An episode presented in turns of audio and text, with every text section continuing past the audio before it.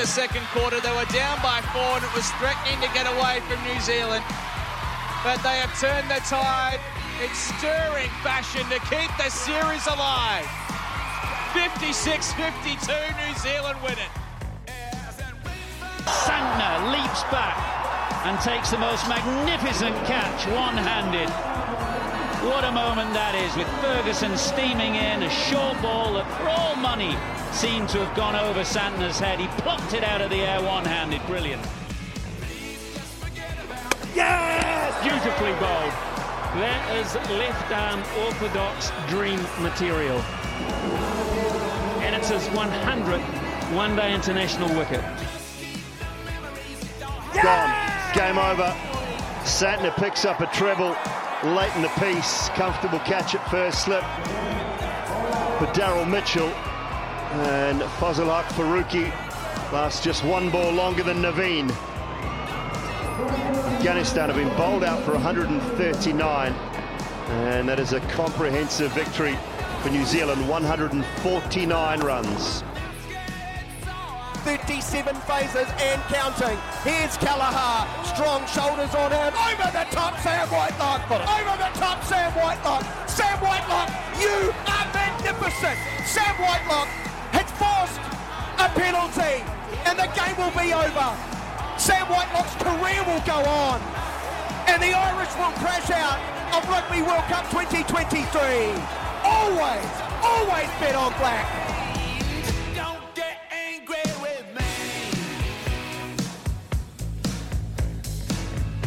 It's five past six here on SENZ. Welcome into Izzy and Kempy for breakfast. And uh, boys, yeah, oh, that McCarty commentary still gets you. Still get. I still wish he had said Sam Whitelock's career continues, but Johnny Sexton's is over or something. You know, but he but he didn't go there. But he didn't go there. Also, boys, how Oh, Rico did that. Yeah, yeah, exactly. Rico did. Rico did do that.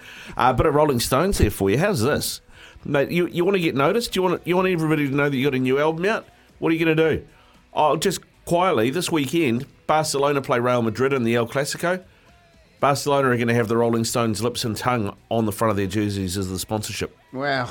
Ah, how good. How good. was a perfect, perfect promotion. Man, there's so much going on. How, how much of a platform is sport right now? You look at the the, the, the situation going with Taylor Swift and Travis Kelce. Look, we don't want to get into that, but it's just changed the dynamics in terms of his career and his um, known status around the globe. But also, Paddy Mahomes, Patrick Mahomes, has come out and said he wants to buy more franchises in sport until he officially or eventually owns an uh, NFL franchise. Wow. Okay. Well, I mean, we talked, had that story the other day about uh, Alpine, the uh, or Alpine, the, the F1 team. He's part of the ownership group for that now.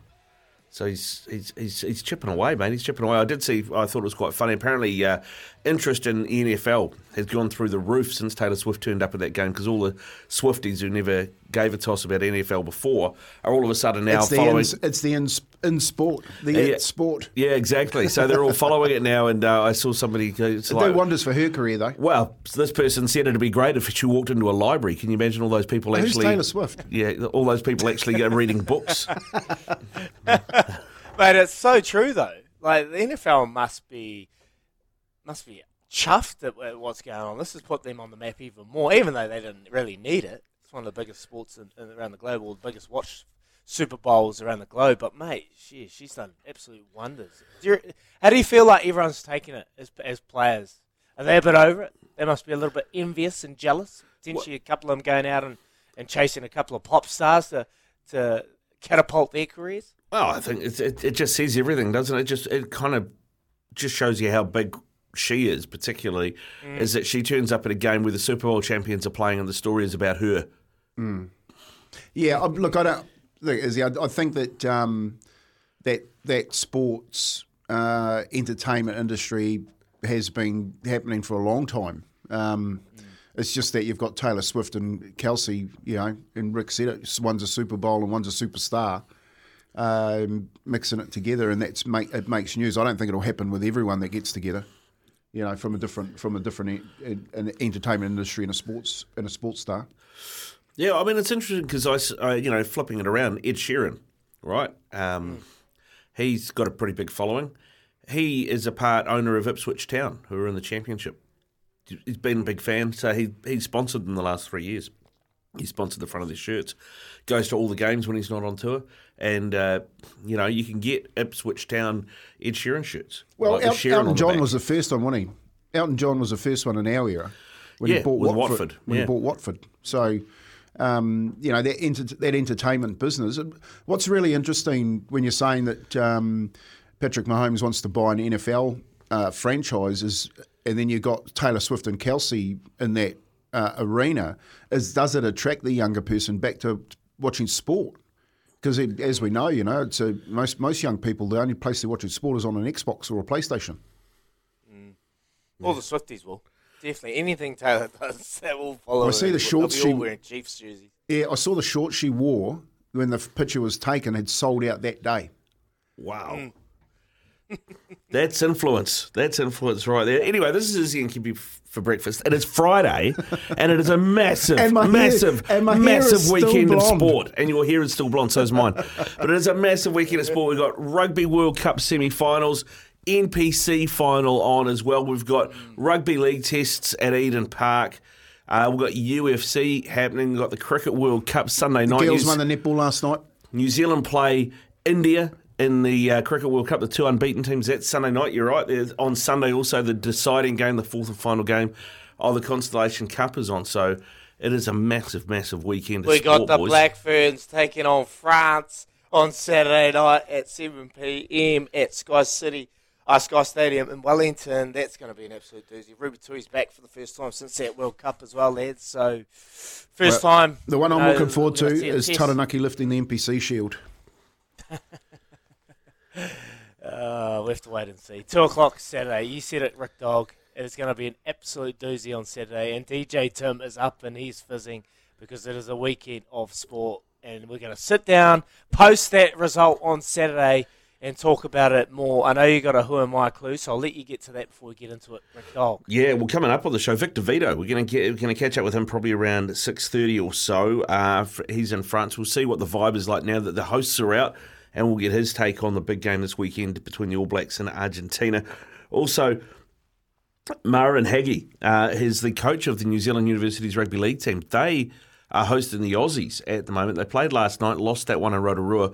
Uh, they've got two more games. They're playing, I think it's three games in six days of rugby league. So that is going to be uh, intense. We'll catch up with him and see how that go, how, how that went. And Willie Poching, he was one of the original Warriors in 1995. He's part of the Samoan coaching setup as well. He was coaching in Super League earlier this year. We'll catch up with uh, Willie after eight and see what his plans for the future are and get his take on this weekend's rugby league as well. It is also roll call time, so text us now double eight double three double eight double three. Let us know where you are, where you're listening, and what you're up to while you're listening as well. It is roll call for SENZ double eight double three. Here is that Who Am I clue number one for a $100 Adidas golf voucher. Get away with Adidas Golf. Visit adidas.co.nz slash get away with golf. T's and C's apply. I played 71 games for the Warriors Got it. over two stints. I played 71 games for the Warriors over two stints. That is the clue. Double eight, double three. If you know the answer to that Got it. one. Have you got it, Is? Nah, I'm struggling. I'm struggling, Kempy, because you're giving me nothing. I asked you for another clue on the WhatsApp, and you came back with absolutely zero. Wow. So you're they- being mean, and I'll figure it out. I haven't told Kempy what it is, so I don't even know if he does got it. Nah, probably not, mate. We know how Kempy goes, mate. He just. Yeah, yeah, no, he does have it. He does have it. He's, I thought he was, I thought he was giving me the fingers there for a minute, but no, it was sign language. So no, no, yeah, I've got it. Oh, you got it now. He's got it now. Yeah. yeah, I've got it now. Well, you think I can't see your fingers, Kempy? There you go, like that, like that, is he? There you go. Here's your clue, buddy. Here's your clue. Uh, right, so double eight, double three. If you know the answer to that, $100 Adidas golf voucher up for grabs. All right, let's let's get into the triple threat. Round one. Fight. How politically aware were you as a player? Now, I remember Josh Kronfeld. You know, he had the no nukes thing on his headgear when they played France. Just recently, Uh, El Ghazi's a player that um, uh, Amir El Ghazi was playing in the Premier League. He's now playing in Germany. And he's been suspended by his club in the Bundesliga Mainz. And there's been another player whose name I can't remember off the top of my head who's been suspended in France, who plays for Nice in their top division, for posting on Twitter pro Palestinian tweets. So, uh, my question for you boys is how politically aware were you when you were running around playing? Did you ever make a statement of any sort, Kempy? No, no, not at all. Um, I, you know, well, I, I was out of the country for 14 years. So, you know, the, the prime ministers and that of Australia and, and, and the UK was really the polit- political side of things that I saw. Um, you know, Westminster and Canberra. Um, we knew more about it over there in Australia and, and England that I did uh, back here in New Zealand until I got back and, and started coaching in, in the year 2001. So, um, mate, statements and all that, not at all. Um, but, but now very aware of uh, what's going on in that, on that political landscape, and uh, that much so that I sit down with my kids and, and give them my take on where things are at, so that they, when they go out and vote, voted last week, they went out and made an, a more of an educated vote as a young person. What about you, Izzy? Uh, not very aware at all, really. When I uh, come out and, and ruined, and nearly got fined twenty thousand dollars on voting day.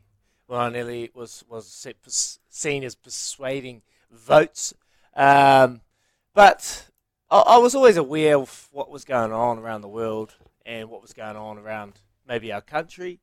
But I never wanted to take it into my own hands and, and put something out there and and make a, a stand and, and a even to today, you know, like I know what's going on and some of the stuff around the world is pretty horrible, even in our own country. But um, you know, I just keep it keep it tight-lipped, keep it close, and maybe share it to a select few. But yeah, I don't try and get too caught up in, in the politics side side of things. You know, this is sport, and I know we have an influence. But uh, yeah, for me, I just like to leave it all on the field. Fair enough. Fair enough. All right, let's uh, crack on. Round two. UFC or boxing? Uh, Izzy, where are you on this? Uh, uh, have you got a preference? If if you if there's a I don't know a Joe Parker fight on one channel and then there's a UFC title fight on the other, which which one are you choosing? Oh, it's a, yeah, it's a t- I I actually like UFC, to be honest. At the moment, I, I and I hope it doesn't go down the the circus uh, line, uh, which is probably going to head to with lining up with WWE. But I hope not. It's I, I think UFC because you've got at least four or five awesome fights on the card. Whereas in boxing, you're buying a pre, uh, pay per view for the main gig, the main fight, which is what everyone wants to see. But whereas UFC, you get value for money. You've got five awesome fights. You look at Sunday's um, card, and obviously the Volkanovski's coming in late because of the withdrawal of uh, Charles Oliveira, and he takes on Islam Makhachev. And then you got the second uh, matchup. You got Kamaru Usman taking on Khamzat Chimaev. And then you go down, you got Magomed Ankalaev taking on Johnny Walker. Like the card is absolutely stacked. So for me, I'll probably have to say UFC. yeah. Gimpy? Uh, look, I've always I've always been uh, a follower of boxing. You know, sit down with the old man when when the great Sugar Ray Leonard and uh, Hagler um, used to box Tommy Hearns. You know, you go back to Ali, uh, Foreman, H- Frazier, those type of fights, and then Tyson came along against Berbick, Trevor Berbick, and won that fight. So I, I've, I've sat through that whole um, realm of boxing when my old man was alive, you know, and watched boxing, and that was, you know, there's nothing like UFC back then. But I got to, I got, I got to say, I'm, I'm getting turned off boxing with this Logan Paul stuff. Um, This Conor McGregor rubbish that you know he thinks he can jump in. He can jump. If you know boxing, he'd never jump in a boxing ring with the likes of Canelo and and, and Canelo compete. would destroy him. Canelo would absolutely wipe the floor with him. You know, so I would like to see boxing for purists and USC for purists, and as long as they're both, you know, not these celebrity fights. Um, you know, for instance, when McGregor was coming through the ranks, it was nothing better to watch him fight. Um, That Abdo was it was it Abdo, wasn't it? No, what's the what's the guy that he knocked out in the first like the first punch he threw? Oh yeah, yeah, yeah. The um, Aldo. And Aldo never, never ever been defeated. You know, comes out, he throws that punch. Like that's what you want to watch. Um, but for me, you know, when you, I think, and I think at the moment, boxing, like if you get Fury fighting Joshua, or you know, he comes up against this one with, with um, Usyk. Usyk, like I'm looking forward to that. I, I actually am really looking forward to watching that. Yeah, same. Yeah. So um, at the moment, for me, I reckon it's 50-50. If, if, if I don't mind watching the UFC card this week, and I don't mind watching the boxing, but back in the back in the day, you couldn't get anything better than a. I thought I thought the Marvin Hagler Tommy Tommy Hearns fight was one of the best I've ever seen. Charlie, Charlie is, is is on fire this morning. If there's a Joe Parker fight on Channel One and grass growing on Channel Two, I'm tuning into Channel Two. oh, sad, Charlie. Come on, Charlie. Where's the support? Where's the support? All right. Round three. We mentioned it at the top. Taylor Swift supporting the Kansas City Chiefs. Well, is she really, or is she just supporting Travis Kelce? Either way, that's the way it's looked. Now there's a, a whole bunch of people coming on who are Taylor Swift fans who are all of a sudden Kansas City Chiefs fans. Who would it take from a point of view of a superstar supporting a team for you to then follow the team? Is, Oh. is there anybody that you kind of look to and you go, whatever they do, you kind of go, oh yeah, follow. That's interesting. I'll take take notice of what they're doing. So, is there anybody that would influence you to that point? Um, that's a good one, Kempy. I'll leave that to you. I'll, I'll, I'm trying I've got someone in my mind from a sports point of view, but is that okay? Or do you do you want a singer? Do you want an No, actor? no, that's right. Like, Sports point of view Can be fine. anyone? Yeah, it can be anyone. Yeah. Um, I'll go Tom Brady. I'll, I'll chuck in Tom Brady. Um, if Tom Brady goes to another team, maybe an NFL team, potentially could do, but uh, and buys a franchise or, or whatever, you know, Tom Brady could convince me to go across and, and chuck in my support. yeah. Um, Jay Z, Jay Z, from an artist point of view, if Jay Z went and bought a, another club, I don't know if he knows any owns any clubs, but if he went to a club and uh, it was a club that I never supported, I'd probably follow Jay Z. Yeah, oh, look, I, I got to say, you know, um, I got a different respect for Beckham after watching that. Um, David Beckham after watching Beckham on Netflix. Like, I mean, totally, I've got him in a different light uh, in my head. So uh, he's at the front at the moment of any thoughts in and around sport and watching what he's doing next. Um, like getting Messi, you know, he's talking like he had Messi, but now he's talking about bringing someone else over um, to the uh, to the American League. Yep. And he's you know he's just got his his vision for things. I think is you know really really interesting. If you haven't seen that that program yet, I don't know if your wife's let you see it yet because you're Manchester United tragic. Um, but you've got to watch it. And I you know for me, I think David Beckham. If he if he went well, I'm going to get into NFL or I'm going to get into NBA. I'd go. Oh man, this would be interesting. I'm going to follow that. All right then. Okay. Well, I'll tell you this much. Good Is one, he? Kempy. Like that. Is he? Go shopping for a Brooklyn Nets singlet because Jay Z's a part owner of the Brooklyn Nets. Uh, yeah, I And need it. Yeah, and Tom Brady is part of the ownership group now. He's a minority owner, but a part of the ownership group of the Las Vegas Raiders. He's bought a stake in the Raiders. Ah. He lives. He's apparently he's lived in Vegas for a long time, so that hmm. that that is that does make sense. So there you go. But was that is our triple threat for today? Nicely handled. Nicely handled. Coming up on the show, Victor Vito. Not too far away. Make sure you join the roll call. Let us know where you're listening, how you're listening, and what you're doing while you're doing it. Texas double eight double three. Need a new mobile plan? Visit Kogan Mobile. You're listening to Izzy and Kempy for breakfast. Thanks to Chemist Warehouse, keeping you healthy this spring. It is 6.27 on Izzy and Kempy for breakfast. 0800 150 811 is our number, or double eight double three. It is roll call time. SENZ roll call every Friday. Text us, tell us where you are, how you're listening to us, and what you're doing while you're listening to us. And uh, we'll read those out as they come through. Uh, Kurt has text through saying, I'm listening in the truck, doing the mahi, hoping for a weekend of treats. All Blacks by 25 plus is what Curdy's got, which uh, he, he's going. Big Chris has texted through with a bit of a gag for us. An Australian, an Irishman, a Welshman, a Scotsman, and a Frenchman walk into a bar. Normally there's a Kiwi too, but he's still at the World Cup. Oh, mate. Very good. Oh, love it. Love Uh, it. and uh, Barry's texted through. He, he wants your advice, boys. Um, this is out of my, my realm of expertise, so I'll throw it to you guys. What do you think about this boosted bet? Gold trip Soulcombe, and without a fight, top eight at four dollars fifty. Oh yeah. So all to make top eight. Yeah, Yeah. all of them make top eight. Without a without the fights, the one that I'm a bit unsure of, but the, the other two, I definitely think they can make top eight. Yeah, I think That's, without uh, that's probably a good bet. I I think without a fight, top four. Wow, Oh, really? there you go. Yeah. That's a great bet. yeah, four fifty. Jump on, Barry. That's what. Uh, And you know what? I'm bet getting responsibly though. Bet responsibly. R eighteen. Hey, just um, just quickly, I forgot. I just uh, want a big shout out to my whānau up north at um, uh, Hai- uh, Haititai uh, Marangai Marae, um, who are up there. They've just uh, doing a, a noho up there, um, sitting on the land there because they've got a, a guy up there called Peter Hay, I think his name, who's going in and trying to bulldoze over our wahitapu, which is um, where our, our people's old bones are up there. So there's um, a lot of our whānau travelling up there today. Travel safe. Uh, a lot of them have been there for a couple of days, um, protecting our our beautiful piece of land up there in Wharafifi. Um, so I just want to do a big shout out to them this morning. I know everyone's up nice and early, had karakia.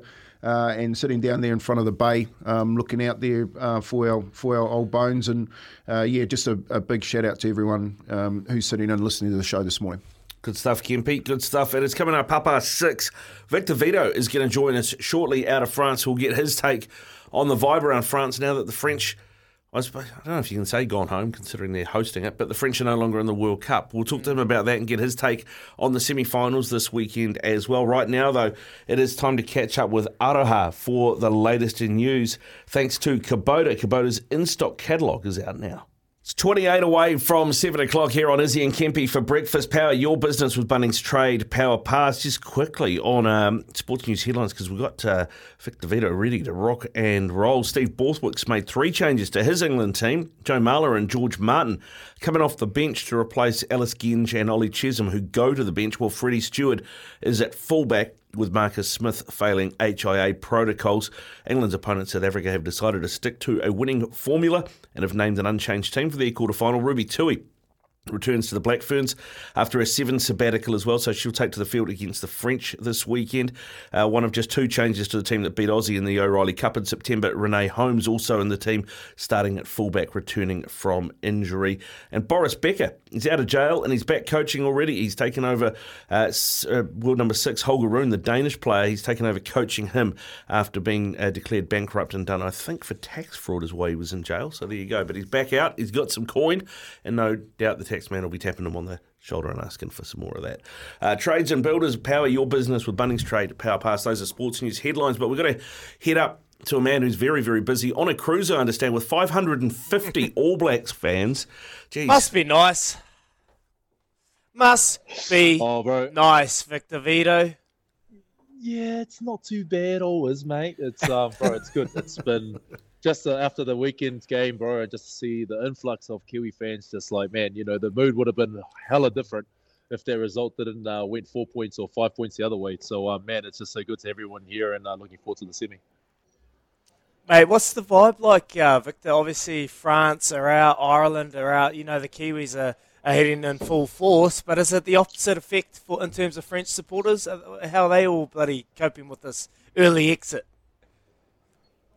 Yeah, it's um pretty pretty bleak to be fair. I mean, you know, luckily they're French and they quickly grab the wines and they say, you know, "C'est la vie." But I know they're pretty gutted. You know, like one of their um one of the big uh, hashtags of this whole campaign was um "Uni pour un rêve," which is like uh, means united for a dream. As you can hear, they're trying to round up all the rowdy Kiwis into the bus at the moment. uh, Bro, um, but yeah, no, the, the Frenchies are gutted, man. Like I was talking to a couple of their players, and they just finished their Mad Monday. But man, they they don't know what happened. I mean, obviously, you know, you can do the analysis of that all you like, but they were really wanting to to make this a good go of it. But uh, you know, that's that's just the way World Cup rugby goes, as we know. We felt the same sort of uh, thing when we got knocked out in the semi against England after a good game against the Irish, uh, 2019. So you know, um, it's just the way it goes, and I'm just hoping our boys can uh, freaking go all the way. go all the way. We're all, Yeah. we're all hoping that it cost me my hair, um, Victor, because uh, Izzy threw me, Yeah, threw me under the bad, bus.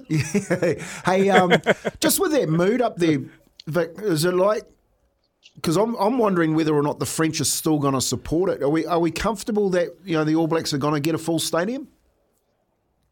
mate. I think they still will. Um, at the end of the day, like the All Black legacy here is massive. Like I think NZR Plus have just recently started doing like a series on the New Zealand France rivalry, but mate, they've been playing that stuff since I arrived here six years ago, even before I was here. So, you know, the respect they have for the All Blacks. If anything, they said to me, look, as long as the All Blacks are there, we've at least got a second team that's obviously going to be their team of choice now that the French aren't there. So we're going to have heaps of support, and having an All Black jersey around here in France is probably it just opens up so many doors as well because they know that they've got one team that's still in it, and that's us. Victor, you, you've been in the group, man. You, you've had a training run with them. I saw the footage coming out. It was pretty tough on the old old bones, but mate, you got an inside look. What's the feeling like within that group? What did you, what did you notice? Mate, I just look. I mean, some you know what it's like is sometimes it's, some trainings Mm. don't go as perfectly as you want, but sometimes that's exactly what you need to keep you on the edge. Just so you know, because you get a perfect training run and then you go into the weekend thinking everything's you know everything's shit hot, and then you get to the game and that's when you get knocked on the nose and you start asking questions. But I know these guys are really accountable. They've got a really massive belief in themselves, and they're just sticking really, really tight. Because as you know, they've you know they've had you know certain guys have had to dye their hair blonde because people weren't believing in them. So, so but I mean, nah, but you know, but that's all part and parcel of being an All Black. But at the same time, I know that man, they really believe in what they want to do, and um, they've really put their feet back on the ground. And I had lunch today with Ardie and, uh, and Mark, and they're they're like say they're very aware of the threat that the Argies pose, but at the same time, very much uh, believing in what they what they can do and what they're about. Yeah, you, you know that's like Victor, team player, eh? Team player. I, I'm, I'm supporting Rick Dog here with the blonde hair, just, just so that he can keep come coming to work, and uh, we'll be on the All Blacks this weekend against the Argies. hey, like, everyone's thinking that they just walk through the Argentinians. What, what's your thoughts on the Argentinians and and uh, what they'll bring to the semi final on the weekend?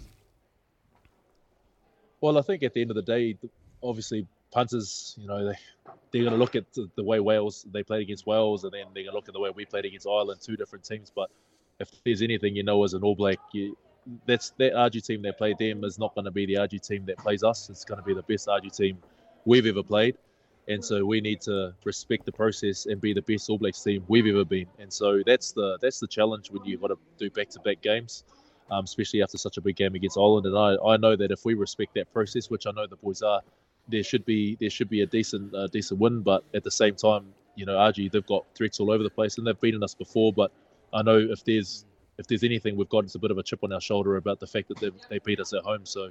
I think it's not often as an All Black you get to have that chip on your shoulder. So I think having that on our shoulder and just just there's something that's going to reset us with you know if we get to score a try, it won't be oh no we're home and host. We're going to just reset and hopefully go again, kind of like an Italy mindset. Hopefully. Victor, you've played RG plenty of times. What sort of threat do they bring to, to the field when, when you're placing them? Like emotionally, how do you get up? You know, what, what do you have to put through through the week, and what will they bring on Saturday? Oh, bro, you've you, you know you've done the same, bro. I think you just know that you've got to absorb that fire, if and if anything, just stay calm and trust your processes. And if anything, we've got to make sure we're up for the physical side of it. You know, they've got a big front row. They've got obviously off the back of the scrum, they've got Facundo Isa as well, who's a really massive part of their game. He gets their go forward going for them. Um, and so, you know, just got to make sure that we're physically up for the battle. And once you can sort of douse that by fronting up and knocking them on the nose too, like they'll they'll start asking some questions if we're you know we're starting to really sm- like smack them backwards, come up with our defensive pressure, and then also uh, detonating some of those high balls that I know they're going to try and put on us. Victor, we know that uh, you know uh, you played a played a bit of footy with Jerry Collins, who, who didn't mind the old uh, the blonde tips, mate. Were you ever uh, were you ever you know tempted to go that way yourself? Only in high school, but then I went to a private school and they made me get it out of my head. Hey, hey, hey, Victor, when you're when you're um, watching the All Blacks go through the, the first first few games, they make it to the quarterfinals. They play that game against Ireland. What part of their game really surprised you?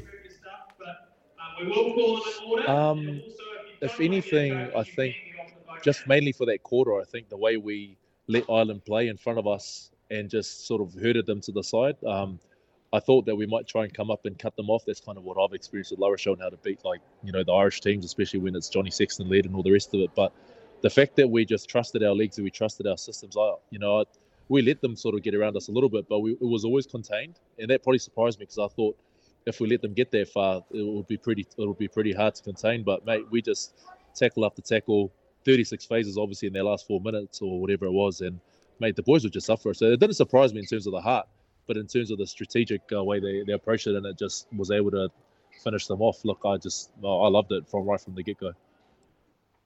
Victor, just quickly before we let you go, mate, I know you're probably getting told to get off that boat. I can hear the announcer in the background, mate. Um, but Yeah, uh, I've got no bus you now, had but that's all lunch good, bro. That's all right. You're making plenty over there. Just get an Uber. Oh yeah, mate. Just, just talk about um, Ardie Ardie Savea. You had lunch with him today, and obviously Mark Telea. Like, what what is it about Ardie that, that you know? You get you know him closer than anyone else. That has ability to play so consistently. He has been juggled throughout that back row. What is it about him, mate? That, that it gives him the tools and, the motivation to do what he does week in week out. I think, um, mate, he's he plays for his family. He's got he's got a massive heart, you know. Like he just as and you can see that in everything he does. Like everything he does is at 150 percent. You know, like he doesn't doesn't ever die wondering. You know, and I think um, he loves his balance in his life as well. Like he does his work, works really really hard, but he wants to get it done quickly so that he can balance it out with time with family, time with friends, go and catch up with someone else, or just go do something. You know, get his mind out of the game. And I think it's that that ability to approach it with balance and not put everything on the line that actually lets him be free when he's on the field. You know, you know what it's like. You put too much pressure on something, and then you just end up knocking the ball on, or you somehow don't know how to take a high ball all of a sudden. It's but he just takes it all on his stride, and I think he handles the pressure really well. I guess. Yeah, he's bloody playing with absolute class at the moment. It's so good to see that uh, back row group going so well. Shannon Frizzell alongside Sammy Cane. Hey, Victor, just just quickly, you, you've played in France. You know the French mentality is like when you think of this early exit from France and also Ireland. There was a lot of conversations. They are the best teams in the world for a reason. They've been consistent, but this World Cup is a different hurdle. Do you feel like that hurdle or that monkey has got bigger and bigger? And do you see them overcoming that? Um, yeah, I definitely think for the Irish potentially that their monkey's gone bigger because it seems to be just some sort of hoodoo they have at quarterfinal stage.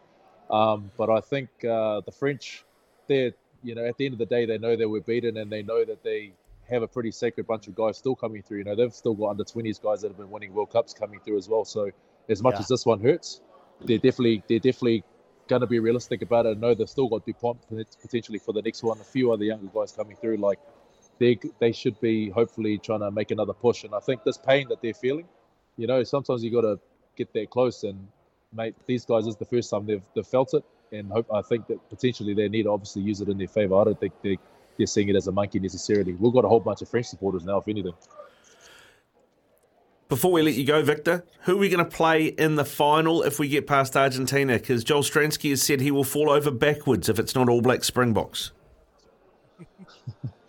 Yeah, I, mate, I, I think it should be South Africa. I mean, the way if they can back up, uh, you know, eighty-five percent of the game that they they put out there against the French, I think they just might have too much power and too much experience. You know, you can tell they were pretty thought out in some of their processes. You know, taking a taking a um, uh, ball in the twenty-two and then calling for a scrum. You know, instead of you know, trying to kick it out, they've obviously thought through their game. They know exactly what their strengths are, and you know, defending world champions like uh, you, you're always going to give it to them to, to try and make it into the final against us if we're lucky enough to be there as well. Good stuff, Victor. We'll let you go, mate. Enjoy the rest of your day, and uh, Cheers, we'll, VV. we'll catch up with you again soon, mate. Enjoy Cheers, the brother. weekend. Cheers, mate. Cheers, boys. Cheers, bro. Cheers. Enjoy the game. See ya. It is uh, quarter to seven here on Izzy and Kempy for breakfast. Keep those texts rolling through double eight double three SENZ roll call and your predictions for the weekend. What is it? Six forty nine and forty five seconds. Is he? So I'm onto it today. I know you're up there laughing, thinking, man, I hope he's ready for this. You can call us anytime 0800 150 811 or double eight double three on our temper bed text machine because now you can find a thoroughbred race day at events.loveracing.nz and uh, we're going to just talk a little bit about racing this weekend and I'm going to throw you a couple which I haven't done for a while because I think it's a, another really good race um, weekend of racing. Uh, we go. Let's have a look. Let's go to uh, Te Rapa first up. Johnny Johnny in the eighth race of the day, the Sweynesse Stakes, the Group Three for uh, Tim and Margaret Carter. I think is a pretty good bet, especially with the race at Rotorua last week being abandoned. He got, got an extra week up his sleeve to prepare for this race. It, it sounds like he's a little bit fresh, but. The, he does go good fresh. Uh, he's at three three bucks, opened at three twenty. Uh, he's at three dollars. Some good horses in that uh, race. Tight line packing Rockstar, Rodini, um, and you've got Habana too for War- for Warren Kennedy riding Lance Noble's um, horse there uh, should be in and around the money there. But Johnny Johnny and that in the pre- previous race, the race seven, the James and Annie uh, Memorial, I can't see anyone getting next to Cressetti. Um, it opened at $1.75, it's into $1.60. So if you're looking for something to anchor, it's got a picket fence at the moment. Warwick Kennedy's on it for Walker um, and Tata. So have a look at that at Te Rapa. If we go back and have a look at Wellington, race eight on Saturday in at Trentham. Um, look, I think I think you probably could say that Lisa Latta's on a bit of a heater this year in the big races, and the, the G. Hickton Funeral Directors Thompson's Group 3, Bellardo Boy with Jonathan Riddell might be um, too good for them in that race. Uh, so have a have a little bit of a tipple. Those are the races that we've got in New Zealand. Of course, if you head to Australia on Saturday, uh, the big one in Caulfield, if you look at race number nine and, and have a look at the betting, uh, was that race, the Caulfield Cup is race nine, isn't it? Hang on, I'm just going to go back here because I'm in race eight on the Caulfield Cup. Let's have a look. We've got Soulcombe um, in there along with uh, Francesco Guardi. I, I heard a few people saying that they don't mind that one. Gold Trip Soulcombe without a fight, top eight. Uh, boosted at four dollars fifty. We had a text to come in this morning. I actually think that's really good money. Is I think if you have a look at uh, that boosted odds on the TAB. I think the TAB may have that one right, actually. And um, I'm going to have a look at that because I think you won't get any better uh, at, at, at Caulfield in race uh, number eight. If you go back one race to race number seven, of course, uh, the great Skew Wiff Opie Bosson is back running and uh, it's open at $5. It's already into $4.20. I thought Skew Wiff was a really good place bet when it didn't jump uh, last start, but they've got it all good in the gates again, and that should go um, too good for them there in Caulfield. So Skew Wiff in the Caulfield Cup, I think the boosted odds um, where you're taking Soulcombe without a fight, and of course uh, Gold Trip. I think Gold Trip the way that it won last time, it's got to be in there or thereabouts. So a few horses for you to have a look at over the weekend. Uh, that's our Love Racing update. Grab your mates and get on course. Visit events.loveracing.nz to find a race day near you. There you go. Coming up seven away from seven o'clock after seven. Uh, Kez, Captain K, he is not with us today, but he is in studio to talk netball because the Silver Ferns got up over the Aussie Diamonds. Uh, we'll do that shortly. We'll get to your texts as well. It is roll call time. Where are you listening? What are you doing? Tell us double eight double three. We'll do that next. It's a couple of minutes away from 7 o'clock here on SENZ. Izzy and Kempy for breakfast. It is roll call time, so keep your texts rolling through. Double eight, double three. Morena boys, Hawke's Bay anniversary day today, so I'm fishing at Mahia. Go the Mighty Magpies. What's the waves like, mate? What's the waves like, Marshy? There's yep. a surf pumping. Apparently, it was pumping out west yesterday. Yeah, we'll have to see how that goes. Uh, let us know, Marshy, on that one. Uh, we've also got a few entries coming through uh, for Who Am I and that $100 Adidas golf gift voucher. We'll get uh, some more clues for you throughout the show. Uh, there's also uh, listening on the app was walking through Whedon's golf course. That's Ash from Whedon. Thanks for your text, Ash. And wagging Mahi to do a bunch of training. Two weeks till we all head down to IronMāori Napier. How's your training oh, going, great. boys? Yeah, I'm good, uh, Yeah, good, uh, good mo last night. Thank you, Ferns. Patty Mahomes' wife is also part owner of the Kansas City Women's MLS soccer team, Major League Soccer team. So he'll be serious about what he's saying. Mm. He might want to get a share in Tani Whārau as well. Do you reckon, Pretty? You reckon? He'll take some of that coin, eh? Here's Araha with the latest in news for you. Thanks to Kubota. Kubota's spring catalogue is out now.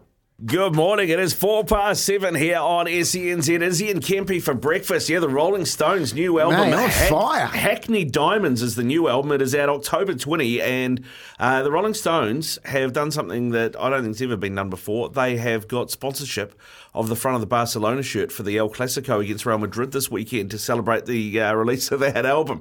How good. That's what happens when you have money. It is trading's hour with night and day. Start your morning with a hell of a coffee. Just ask from, Izzy. Yeah, exactly. For just four dollars fifty at your local night and day. Coming up on the show, uh, we're going to talk some rugby league. Willie Poching after eight. Good bloke. Yeah, real good bloke. One of the original 95 Warriors. But also, Marin Haggy is going to join us as well. He's the coach of the New Zealand Universities team. We're in the middle of a series, three matches in six days against the Aussie universities. He's going to join us around 7.40 footy. Uh, we've already talked to Victor Vito today, which kind of did throw things for us because he was supposed to be at seven, but we messed up our clocks. But we have got a special guest. Uh, I'll introduce him in a moment to talk uh, shortly. Uh, but we do have a $100 Adidas gift voucher up for grabs. Get away with Adidas Golf. Visit adidas.co.nz. Get away with golf. T's and C's apply. Clue number two I scored 19 tries for the Kiwis.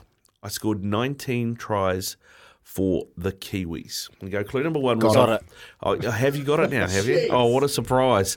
Um, the first clue was uh, I played seventy-one games for the Warriors over two stints. Okay, so double eight, double three. If you know the answer, text it through to us. As I mentioned, big guest in the in the studio uh, for the start of seven o'clock. He is normally in the kitchen, but now he's in the big house. So big, he's even wearing his sunglasses in the studio. Captain K, Kieran Bingham, good morning. How are you? Yes, I'm very well, boys. Uh, I was expecting a sleep in today, but look, I've had to had to come off, got the promotion. But uh, look, I'll just set the scene for you, Izzy. You're not here. You're you're in your Christchurch studio. Out the front of the studio, there's a massive sign saying "Please enter with caution." If you do wish to enter this booth, please wear some form of eye protection because the bleach and Tony keeps here. My word, my eyes are stinging, and that's not from being awake so early. No, good morning, boys. I'll take these off. Kempy, it's so annoying how good he looks. But anyway, I one know. thing that was looking better. The Silver Ferns, how good to be back in the winner's circle. Oh, wee. Mate, that was a that was a game that went to and fro and to and fro. I mean, uh, I I was mm. I was looking at it. and It was like I think the Aussies went in the second quarter went on a run of seven goals in a row, and I'm like, oh, here we go again. But then the Silver Ferns put nine together in a row. It was like it was just back and forth. It was you know. Uh, I don't think I've seen a game like it between those two teams that it swung as heavily as that. It's, it's it was genuinely a back and forth game, but it was one of those games that until probably the fourth quarter, you had no idea who was going to win because you're so right, Rick. It was literally swings and roundabouts for these two teams. Uh, the the Diamonds would go up seven, and I'd think, here we go, we're going to bed. We haven't scored in five minutes' time, and then all of a sudden we string three or four goals together. The the lead for Aussies back to two. They hit the panic button. New Zealand go on a run of nine. You know, so it was it was one of those back and forth games that that you really do want to be watching because you know it's sort of you get you get all of the emotions of thinking, oh no, here's a blowout for the Australians, and then you go, my my, hang on, the Silver Ferns could win by five here, and then they claw it back and, and go into that fourth quarter, which was a, a genuine battle. It's it's what you want those three quarters to set up for in, in international netball, no matter who you're a fan of. Grace Nweke, Kez, uh, Yes. 34 36. She obviously, we saw glimpses in Test 2. Test 3 at the Robyn Broughton Arena in Invercargill, mate. Were you impressed with her? so impressed with her. Um, she's, I, th- I think she's still got a long way to go in terms of her recovery and, and really just uh, solidifying herself again in the black dress. It wasn't actually all that long ago that we that we saw her. It was only at the World Cup, which was well, we had a few months ago. But but jeepers, it feels like quite a long time. And when you compare that to how many games the Ferns have played in between, it really seems like we started to hit rock bottom. And when Grace came on last week in, in that second game, when we were still in Australia, it just sort of to it just sort of happened to unlock everything out on the court, and we saw the mid quarters like Mila Reuelu Buchanan, these these players that weren't necessarily in and around the World Cup squad and haven't played so much with Grace, but as soon as she came on, it was like we can see again, you know, and and lightning quick balls go straight back into where we're used to seeing that, uh, and and it was just refreshing to see what it is. But I, I think Grace has got a long way to go in terms of uh, adjusting with these mid quarters, and and I feel like every six months when I come on the show to talk about netball, I say we've got a new mid court in the Silver Ferns, but that's just the way that, that the cookie's crumbling at the minute. Gina Crampton's taken uh, another sabbatical uh, to go over and spend time with with Fussy, her partner, up in New York. He's playing for rugby uh, over there, and uh, we've got a few other mid quarters that are just sort of missing out on action right now. So it's a brand new mid court trying to adjust to Grace Nweke. Grace Nweke disappears, you know, and then we get this Amelia Walmsley, who people are saying uh, is a carbon copy of Grace Nweke. I'm just not sure that she is. Got more of a- complete different more of an. Irene, isn't she? You're right, and she she is. She's got uh, Grace. The thing with Grace is that Grace can jump. And, and being six three, you don't need, really need to necessarily jump in netball. But what, what Grace does is just really brings another level of confidence to the Ferns, and, and it was so refreshing to see that last night. Yeah, it, it was. Uh, do you think the rivalry between Australia and New Zealand is probably in netball the the best it's ever been? And how much did the the Robyn Broughton um, I guess the recon, recognition, uh, recognition of Robyn Broughton, who passed away in September, play in that win last night because it was pretty special. I'll start. I'll start with the question about Rob because Rob was so special to, to not only netball in New Zealand but netball across the world, and we've got a lot of Kiwis, just similar to rugby boys, a lot of Kiwis that go overseas to to win England or, or to another country like a Jamaica and etc. Robbie's going to live forever in netball. The, the the the way that she evolved the game, especially down there in the south, and we know how passionate Southland fans are uh, surrounding netball, and and she's really uh, uh, touched so many players' hearts, especially these these players that you know we're seeing are going overseas and, and sort of uh, releasing all of Robbie's secrets out to the world and, and, enhancing the world of netball. But these players definitely would have risen to that occasion. Uh, it was it was spine tingling. I mean, I was only at home, but watching the uh, tribute to Robbie when they were all lining up, jeepers, it got my tears watering. Yeah. And I never met her, you know, but that just shows how much of an impact she's had on the netball world. And and when you get uh, the, the special occasion to, to pay tribute to someone, someone as special who has touched your heart, you know, who has helped the ones come up before you, who have now helped you go on, it's it's a really beautiful thing. And you can see it out there. A few players trying to hold it back, and and then once they come out on court, the it was actually the Ferns who got the hot start. So I think that did play a long way in the build up. And, and if there's one team who really takes those things on board, it is Silver Ferns. In terms of your Constellation Cup question, Kempy, I don't think it's the, the best it's ever been. Mm. Uh, and I say that because I think the the two teams are constantly evolving, right? But what what I grew up on watching the Constellation Cup was New Zealand and Australia are your dominant forces, right? And they're going head to head. But what I'm seeing now is, is especially around World Netball, there are so many teams that, that can come up, and we've seen it. That can beat us, and that can beat Australia. I know they've had their hot run, but I think until we get cemented again as those one and two uh, countries are undisputed, that's when we'll see the best of the best out of the Constellation Cup. Well, you think you know the best of the best here, Kez. Well, best on the court last night was Kelly Jury. Nine deflections and two intercepts, mate. Uh, she's been consistently good over the last couple of years, hasn't she? She has. She is just phenomenal. She's won the ANZ Premiership MVP two times in the last three years. She's just she just plays out of her skin, but she's one of those players that if she's not getting deflection, she's not getting tips, you don't really notice her. But that that just shows the quality of her. She's like uh, this is going to freak you out probably Ricardo because this is how I try and explain a Kelly Jury to, to football fans, all right? Mm. Kelly Jury to me is like Messi. All right, and wow. it's in the way that she scans the court. It's not what she necessarily does on the ball. She can't dribble the netball obviously, right, but yeah. it's it's the way that Kelly uses her eyes, and she is so deceptive. When she's got a holding shooter up against her, like uh, like we saw uh, last night against Australia, she's able to to go around and cover Phoenix Karaka and cover the wing defence position, but also be able to recover on a shooter. And mm. you sort of sit there, and I had to rewind Kelly Jury quite a few times and just watch how on earth has she done that. She's one of the most underrated defenders, mm. I think, in the world. Um, but but Dagger, I, will tell you what, this is a little bit nerdy of me, but during the Ferns game, I like to break down the quarter by quarter. All right, and in first quarter, Kelly Jury was my MVP, undisputed. Quarter two, Tiana Metuarau was the uh, my MVP. Quarter three, this is a bit embarrassing, but I'm claiming Jamie Lee Price as my Ferns MVP. And then uh, quarter Should four, it was it was Kelly Jury. But if I just look at this notebook here, Dagger, I've just got jury, jury, jury, jury, jury six times, and I've only just like you know glazed over the page. So, but that's that's where I think uh, the, the Ferns definitely have their strong senses in their defensive circle. We saw Phoenix Karaka, um, that constant Netball World Cup pairing. Uh, obviously, Fee's the, the new vice captain of the Ferns, so exciting times for her. But I think that's sort of the one place where we where we need to really lock down that combination of whether it is uh, Kelly Jury or Phoenix Carter, because we've got these fantastic individuals that you chuck on, on any team in the world and they're starting. But just in the Silver Ferns team, we just can't seem to figure out who our best pairing is because we've got arguably four of the best defenders in the world. It's just who gels together two and two. Kez, we've got 16 points, points differential separating uh, Australia and New Zealand. We are 2 1 in this Constellation Cup. Can we head to Auckland and do the unthinkable and win this game by 17? Yes. But will we? Probably not. Let's just be real. Um, it's 16 goals. It's a huge, huge lead to get. And, and and going off what we've seen with, with this Diamonds team over the past uh, three games is that they don't give up. And uh, like I thought, boys, look, the, the, the run that the Ferns went on in that second quarter, going on a nine goal in a row run, I think that sort of shows, you know, uh, how strong Australia are to fight back from that and take the lead once again, uh, only to lose it.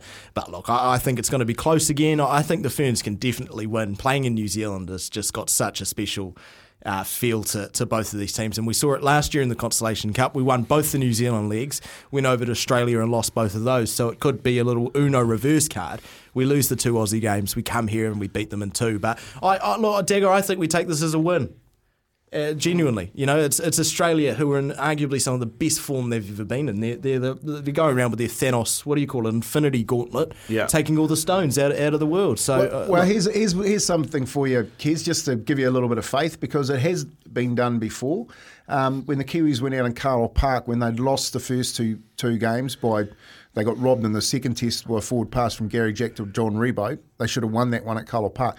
They came out, they won 18 0 in the last test at Carlaw Park. say it can be done. so you get one goal, one one point per goal in netball, and you get four in rugby league. So it's a little bit easier. I'll just Yeah, I'll but say you've got to run, you got to run, got to run through and get smashed in rugby league.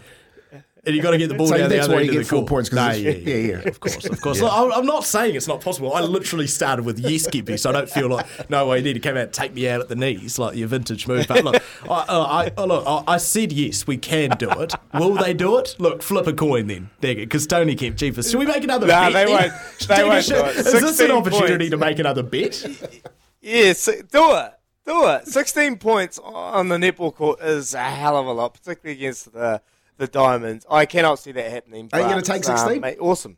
Uh, if No, they I'm if they do it, I'll, I'll go even blonder than Kempy. Wow. Yeah, if they do it, Clip that, Kempy, if they do it, I'll shave my head off and I will pierce my nose. Okay, good. Double trouble. Come, Come on, on. the Silver Ferns. um, Come on. now, But if they do, don't. Oh, here we go. Kez, Kez is in this one, not me. No, no, sorry, me You and gotta Dagger are me a team dinner. on this one. no, I'll oh, cook You got to cook me dinner. Anyway, anyway, Kez, just It's a quickly. punishment for Australian- Dagger as well. Sorry, hang. Yeah, yeah, all right, go on, go on, It is. I've seen him cook. Sorry, Israel.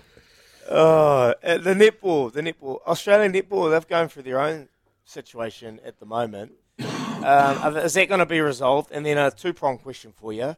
Dame Noeline Taurua is signed till January. It's only a short extension. Will we see her going on past that? Oh, I love these double prong ones because I get to pick what one's easiest to answer first. I think I'll start with Australia, Dagger. And uh, I think this sort of just shows look how dominant Australia have been, the Diamonds. I mean, if you're just solely watching netball and you're not sort of following what's going on behind the scenes, you would have no idea uh, about how much trouble Australian netball is in. You know, they they just seem to put it all aside once they get out there on the court. And look, they they had these same problems, Dagger, going into the World Cup. And I, I think I went on air and said, look, I think Australia is going to have a shocker because of all this outside noise and, you know, they don't know their future. What do they do? They sweep the whole tournament and win the World Cup. And then what do they do here? We're saying they're going to field a weak team. They've got no one under contract. I forgot that they still had their World Cup players under contract, so it doesn't necessarily matter. And in terms of Da- Dame Noeline Taurua, I I think it will be her time in January. I think I think hence why we didn't see her extend for longer uh, period. But I think look, come January, we will have put all these series to bed. We'll have a little refresh. Um, and I think she'll start to hand it off. And, and look, uh, I hope there's not a follow up of, of who do you think it's going to be because I, I simply have absolutely no idea. And, and yeah, full credit to Dame Knowles. And I think January will be it for her. Yeah, I mean, Yvette McCausland-Durie would have been the obvious one, but she's kind of gone now and she's doing other things. Uh, on that, whose idea do you think it was for their contract to go in January? Because I wonder whether that was New Zealand netballs, particularly over the poor performance at the World Cup. Played a second string England team here, lost the first game of that one, been tailed up by roughly 10 points a game over an Aussie. I mean, this was a must win game last night, wasn't it, for Dame Knowles? Otherwise, I mean, it could it could have been written off after the series. Yeah, I, uh, look, I, I think a lot of it would have, they, they definitely would have had uh, lengthy conversations between both uh, Dame Knowles and Netball New Zealand over her contract in January. I'm not 100% sure, so I'm just speculating when I say this, do take that in mind. But look, I do think a lot of it would have been down to Dame Noeline Taurua. And I think, look, I've sort of sensed for a wee while, and this is just myself personally, I've sensed for a wee while that her time was coming to an end, and that has absolutely nothing to do with the performance on court. I think Dame Noeline Taurua will stop coaching the Silver Ferns when she uh, has not much more to offer them in terms of uh, you know skills out there on court where they need to be as players where they need to be as professionals is the most important one for me but I, I think Dame Knowles is sort of trying to set set both Netball New Zealand and herself up for the future and and this this January contract. It was quite a weird one when I saw it because you're right, it is not a not a long amount of time at all. But I think she would just would have looked at this group of players, looked at this World Cup campaign. It's a very transitional time for the Silver Ferns. I've s- spoken so much about the players that haven't returned post World Cup, didn't go to the World Cup, who retired at the end of the Premiership season. It's a very big transition period for the for the Silver Ferns, and I think if Dame Knowles was to to resign or or, or uh, leave at the end of her contract originally, I think she would have felt like she was doing this team wrong, and, and taking this young side especially just through a few few months underneath her, you know, under her wing. So the process of finding a new coach isn't so difficult because look, we, we can look at the recent form of the last eight games of the Silver Ferns and say, you know, is Dame Knowles up to it? Um, but but you just look at what she's been able to do and how she's been able to turn around the squad from from you know 2015 to, to winning the 2019 World Cup. What what Dame Knowles has done has been so special, and I think for her, she's just looking at this group and, and thinking it's time for, for someone else to take on the challenge.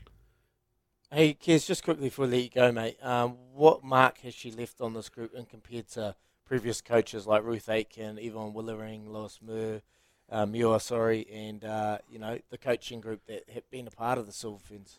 It's a very special question that one, Dagger, and and this has sort of been one of my favourite things about following the career, uh, especially with the Silver Ferns of Dame Noeline Taurua. She has taken so much from all of these coaches and, and she's implemented uh, her style initially once she got into the group. But what she's done over the, the, the course of, of her Silver Ferns coaching career is she's really tried to lock into to what has made Silver Ferns teams successful in the past and bringing in outsiders to come and offer their advice and sort of I, I feel like Dame Knowles hasn't been a coach. She's been the world's greatest consultant. Yeah. you know she just has it she has a way where she's not like your regular coach in terms of drilling players go run to this cone and back and go do this and that. She's really helped a lot of these players uh, grow uh, mentally you know, and that's been her biggest impact on this group. Is and when you look back at Dame Noeline Taurua's legacy, you can obviously say yes, we won the World Cup with her, we've won X, we've won Y, we've won Z, but I think she she's set up New Zealand uh, for the next for the next generation of netball, and it's just been really unfortunate that at the end of her tenure, a lot of these players have retired and things may not have gone the way that she's wanted. But I think we will look back at Dame Noeline Taurua uh, for for many years to come and, and hold her at, at the at the highest regards uh, alongside Absolute alongside some of those coaches, Dagger. But all of them are legends in their right. I I could never rank them uh, all together. But yeah, it's it's a very exciting time for the Silver Ferns, and I'm sure the next coach is going to do, if not more. I tell you what, whoever's going to go in there and look after media and communications has got a hell of a job on their hands, surely. Wow. I tell you Wow. that much for free. Uh, That was so good, Kez. Thank you, bro. Love you, boys. Thank you. See you. See you on Monday. See you Monday, 7.23 here on Izzy and Kempy for breakfast. Need a new mobile plan? Visit Yes, Kogan please. Mobile. Oh, Not you as well. Uh, Chemist Warehouse, keeping you healthy this spring on Izzy and Kempy for breakfast. Izzy and Zen, it's Izzy and Kempy for breakfast. Sorry, What the heck? I'll send, I'll send you that, Dagger. I'll send you that. I thought I had a bit more time. Thought we had, thought we had a bit more time. It's training's hour here on SENZ. Get yourself out of the coffee and warm up. Starting at four dollars fifty at your local night and day. That's what happens when Keza comes to the studio late, isn't it? Hey, throwing, throwing, a, throwing a spatter, throwing a spatter. Keep your texts rolling through though, because we've got plenty. Jeff has texted through and said, "Thank God, Kelly Jury got the sporting talent in her family because her cousin Charlie Waite is hopeless, especially at darts. Charlene the Choker. Thanks, Charlie Jeff. the Joker. That's his, that's his nickname at work, old Charlie Waite, because he does choke. Um, but Kelly Jury, Kez is right on that with uh, the way that she played last night. That she was was superhuman. absolutely outstanding. Yeah, and uh, James has uh, sent this through as well. Sitting at home in Taupo listening to you guys, and I've got some plays for the weekend. All Blacks 28 plus first half winning margin at $21. He reckons they're going to go hard. And Taranaki max bet minus one and a half first half line, Naki and unders. So, And who's that from? James. Yeah. James, I think he's uh, he might be onto something there. Yeah, well, gee, well, the twenty-one dollars shot at half time, mate. Everyone in everyone in New Zealand be happy if it's it's thirty 0 at half time. I'm telling you that right now. I mean, that's a. It'd be interesting to see how it goes because I mean, I think the variable here is the Pumas. We don't know exactly how they're going to front here, Yeah, right? Yeah. Cool. We'll touch on that eh, after after your headlines because everyone probably thinks this is going to be a ball over. I think differently. Um, I I think we're going to win, but I'd like to just touch on a little bit more the uh, Rick Dog. Yeah, all right. And uh, this one from Horse. I've just seen the pics of the so called blondage. Uncle, that grey makes you look like a Marvel villain, and Ricardo, you look like Rick James. Thanks, Horse. I appreciate the appreciate the feedback. Keep them coming through double eight, double three. Boys It's look good. Half past seven here on Izzy and Kempy for breakfast. Here's Araha with news for Kubota. Kubota's in stock catalogue is out now. 27 away from 8 o'clock here on SENZ. Izzy and Kempy for breakfast. It is tradies hour. Warm yourself up with a hell of a coffee for $4.50 from night and day. Uh, do Kennards make trade easy? Ken Oath, they do. Here are some sports news headlines for you. And Steve Borthwick has made three changes to his England team for Saturday's Rugby World Cup semi final against the Boks in Paris, promoting Joe Marler and George Martin from the replacements bench to uh, the starting 15. Ellis Genge and Ollie Chessum, meanwhile, go the other way. Well, Freddie Steward is at fullback with Marcus Smith ruled out due to HIA uh, protocol setback. Uh, South Africa, they've decided to stick to a winning formula and they are unchanged for that sem- uh, semi final. Ruby Tui's back in the Black Ferns after a seven uh, playing sabbatical and starts on the wing in her first match since last year's World Cup final. She is one of two changes from the team that beat the Aussies in the O'Reilly Cup. In September, Renee Holmes also returning from injury to start at fullback. Uh, Chris uh, Villico and Martha Mataele are both uh, who both made test debuts against Aussie are the, on the bench. Chelsea Bremner and Ariana Bayler also on the bench. Uh, Ruahei Demant and Kennedy Simon will co-captain the team in Wellington. And uh, talk about money in sport, boys. Serie A, which is the Italian league, reps are meeting on Monday to discuss whether or not to back a TV rights deal worth 4.5 billion euros over five years, or to bet big on plans to set up their own media platform and do it themselves. Um, so, current rights holder DAZN have submitted an offer worth 700 million euros a season to, to screen all the matches for five seasons, uh, while Sky Italia has offered another 200 million euros to co-broadcast three out of ten games in Serie A every match day. According to sources, the deal would kick in from next season. So it's about, I think the Premier League deal is worth about 5.75 billion euro. So it's slightly short of that, but it's still pretty good money. The fact that they're weighing it up and deci- deciding whether or not to take it or say no to it and do their own thing uh, says a lot, doesn't it? Oh, say, s- well, it's huge. It's huge risk. You know, you go and do that, and it doesn't work, and then you you lose out on everything. But yeah, like that's there's obviously a lot of viewers that, that watch that that league. Um, Rick Dog, you know, what are the teams in there? Inter Milan, AC Milan. Yeah, Juventus, Napoli, Juventus. Lazio, Roma. You know, there's some big, some big teams Yeah, there. it's a it's a big ca- yeah big comp. Um, wow, that's a big risk. Huge. I can't believe the money. That's like nine billion. Yeah. New Zealand.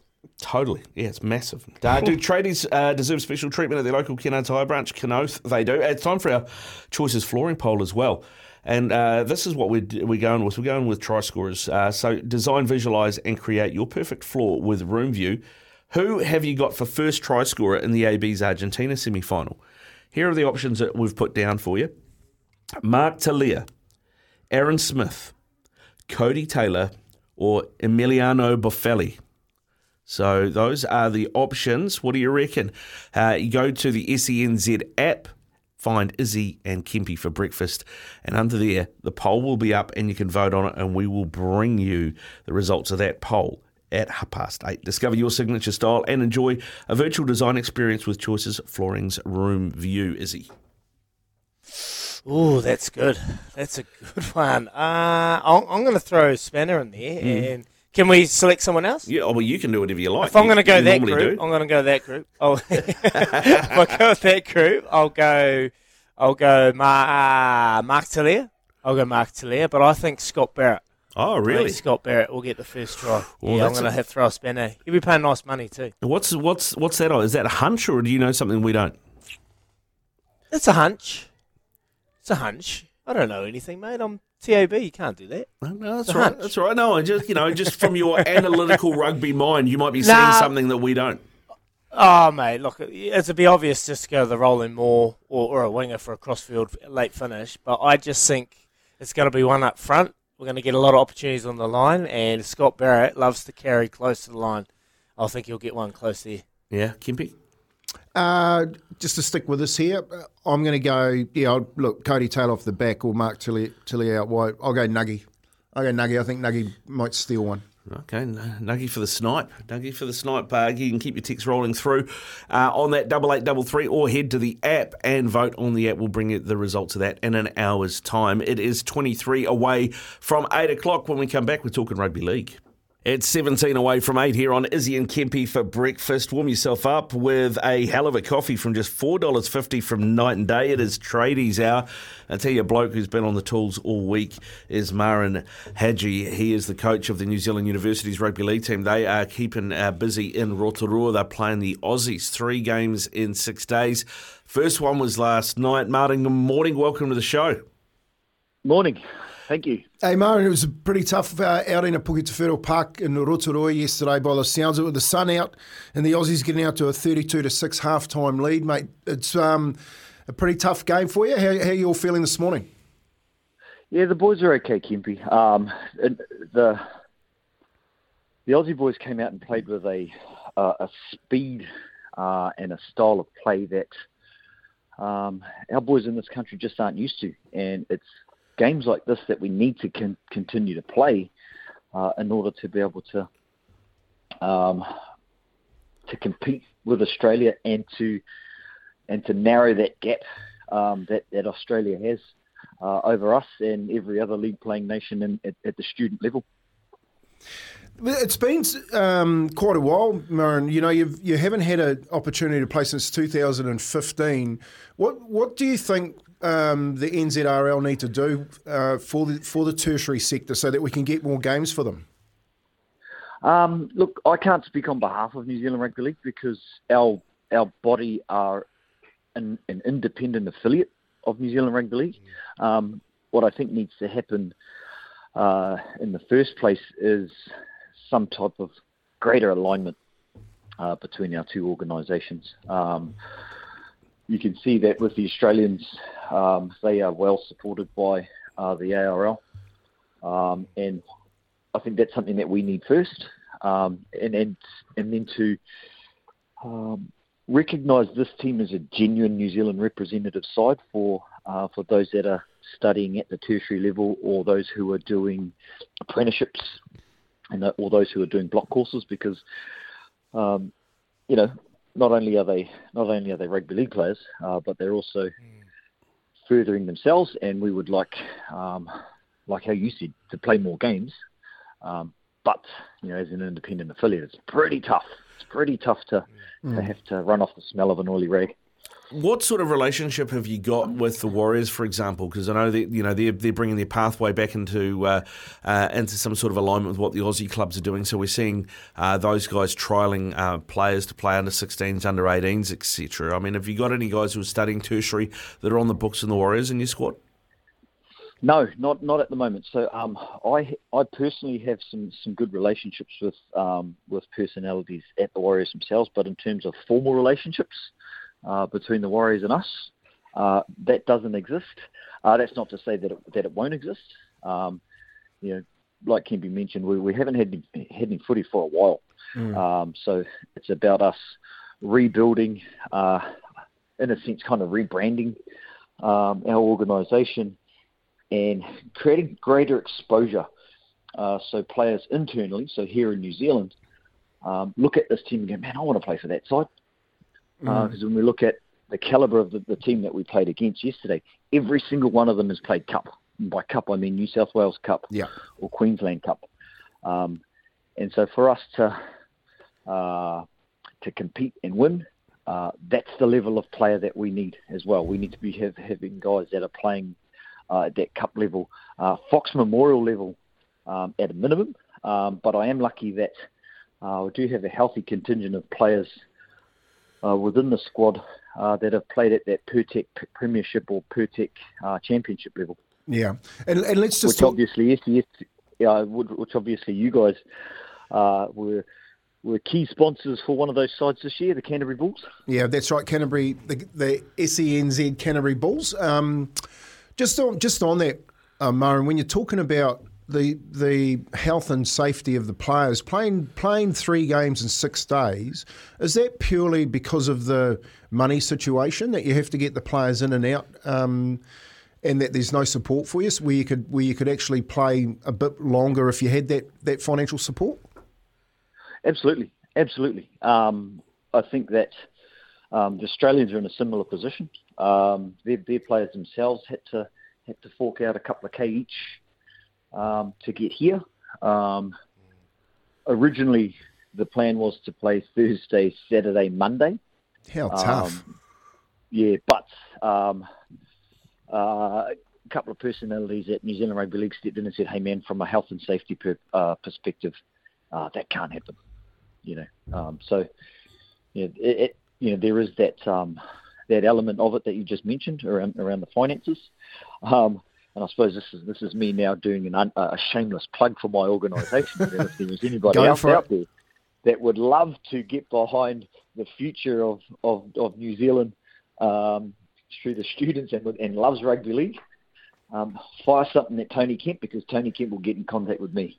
Hundred percent, and we've got you know lots of lawyers and accountants because that's a, that's the best thing about this, Amar. And when you're looking at the, the sustainability of the rugby league community, when you can, if you could grow that university space, then our volunteers become you know educated people that can actually go on, and you've got accountants and lawyers and so forth coming back into the game. I don't I don't see um, why your game isn't supported. I, I guess the first support, if they're saying to you from the head office, NZRL, hey, here's a health and safety issue, what you should return that with is, well, give us some financial support so we can drag this out and make it sustainable. Oh, I can't comment on that, Kempy. You know, um, uh, that, that's that's something else beyond beyond the control of, of a mere coach. Uh, I think that's um, something that needs to, well, you know, conversations that need to be had uh, with with levels and, and, and people on a on a higher pay grade than I am right now. Well, um, Marin, we appreciate you coming on the show. It's Izzy here, bro. Um, obviously, the first tour since COVID. Uh, in that tour in 2019, the Australian squad featured Dolphins rookie Harrison Graham, Broncos debutant Josh Rogers, South Sydney player Trent Peoples. Are the scouts circulating at these tournaments? And is there potential to see some NRL stars unveiled? Oh, 100% there is um, potential to see some some uh, stars unveiled. Um, some of those, like I said, uh, Izzy, the, the, the players that the Aussies have brought over, every single one of them is in some type of um, cup system, um, New South Wales Cup or Queensland Cup. Um, and obviously those New South Wales Cup players are part of an NRL system. And this is part of uh, their journey and their growth and development as footy players. Um, and I'm not sure if there were any scouts there uh, last night, but that's not to say that no, none of them will be there over the next couple of games. Hey, Marin, thanks a lot for joining us this morning, man. Opening our eyes up to uh, the, I guess, the, the tertiary game, which is still alive and kicking. You and Kerry doing a really good job there. Um, hopefully, we'll promote it. You've got two more games, mate. Where are they? What time? Oh, so all games are at Puke Te Whero in Rotorua. Um, so we play at 7 o'clock uh, Sunday night, and then we've got a 3 o'clock game on Wednesday. Nice. Okay, so if anyone's listening down there at Rotorua, get along to Puka Te Whenua Park. It's uh, the Parker Rugby League, uh, Bay of Plenty, home of Bay of Plenty. Um, go well, mate. Let's hope you can pull a game back against the Australians. Actually, just go out there and beat them, um. We'll talk to you again soon. Yeah, of course. Thanks, man. Cheers. Uh, there we go. Uh, Martin Haji there, the uh, coach of the New Zealand University's rugby league team, doing it uh, doing it pretty tough uh, in that competition against the Aussies. Three games. Was it yesterday? No So surprises, though, eh, Kempy? Thursday to Wednesday. None whatsoever, is he? You know, um, you know when I'm, when I'm talking that less than six percent going back into the community game, well, less than zero percent going back to the tertiary game. Kerry Clements, I'll take my hat off to Kerry Clements and the and the uh, universities have just stuck around. They've won the World Cup, New Zealand universities um, before. Uh, had some really good players. I know that Howie Tarmley's played for them. Uh, the Ropati boys have all played because they've all gone through university. You've got John Ropati and all of his boys are lawyers. Uh, Tia Ropati took him up to England last year. Um, and they just don't get nothing, you know. I feel so sorry for them when they said said to me, "We play three games in six days." Uh, I'm like, man, uh, it's dino- it's Jurassic. That's that's how bad that is. I I, lo- I love this format, Kempy, because as a rugby player that's gone through, you know, like it's difficult transitioning out of the game. Yeah. You know, it's difficult understanding, and you've got to continue on life. This is uh, probably a format or, or a competition that should be well looked after because this is them looking after life, studying, getting that balance for, for life and sport correct. And then once they finish, you know, it'll be an easier transition. I think the funding should be well and truly there, or, or should be put up front because this is this is huge. It's a, it's the biggest opportunity in rugby league. It's the biggest opportunity in rugby league. You know what? You know, you know how, what they need to do is to be successful. They need to select more players out of the University of Waitara. Yeah. And then they'll be away. They'll be away and laughing. It is seven away from eight o'clock here on Izzy and Kempy for breakfast. It's Tradies Hour on Izzy and Kempy for breakfast. Uh, start your morning with a hell of a coffee from just $4.50 at your local night and day. Plenty of texts rolling through on the text machine. Hey lads, me, Hoppers and Eddie are heading to Millbrook to slap some paint on the walls up the ABs.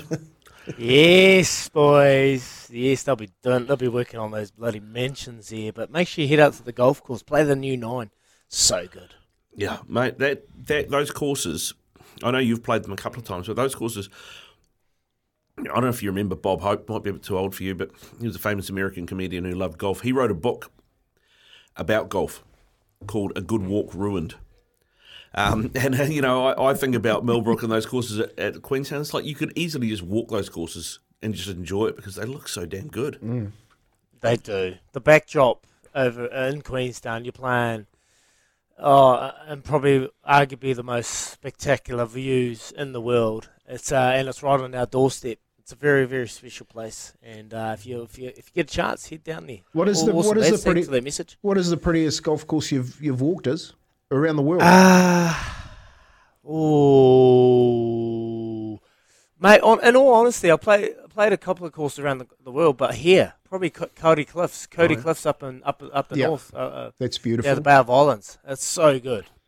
So good, so good. Uh, we also had this text here about Boffelli. We mentioned him as an option uh, for first try scorer in our choices flooring poll.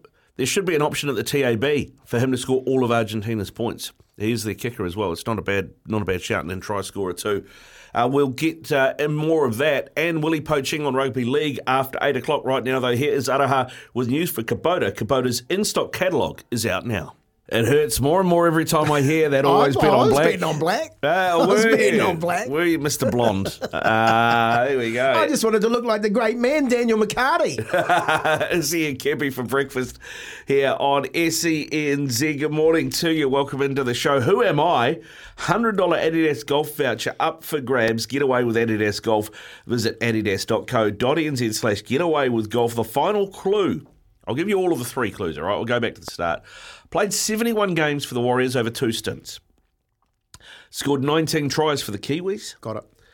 Clue number three Cronulla, South Sydney, and the Bulldogs are amongst my former clubs. And Warrington. Ooh. Oh, you're giving out extra clues. Can Well, be there you double eight, double eight, double three. If you know the answer, double eight, double three. Text it through with your name, and we'll do that draw around eight thirty and announce the winner for the hundred dollar Adidas golf voucher. Willie Poching is uh, going to join us shortly. Just a quick uh, question that's come through on the text machine, uh, Izzy. Talk now. You know how the uh, the English Premiership Rugby, Gallagher English Pre- Premiership Yeah. Rugby, is in trouble. Talk now that they're Yeah. gonna, they're actually going to just go and join the. Um, uh, the URC, the United Rugby Championship, that the Welsh, Irish, South Africans, Italians, and Scots will play in. Yeah. I understand that, but isn't that basically going to then make the old Heineken Cup, the European Cup, a bit defunct? Yeah, that's the questions that are being thrown since this is the Champions Cup. You know, what happens with the Champions Cup? Does it still hold a place? Yes, it does. I feel because the French top 14's not involved in, the, in that URC Premiership potential merger. Um, but 26 teams, huge comp, huge competition when you bring in all the Prem teams in. Um, but I, I like it.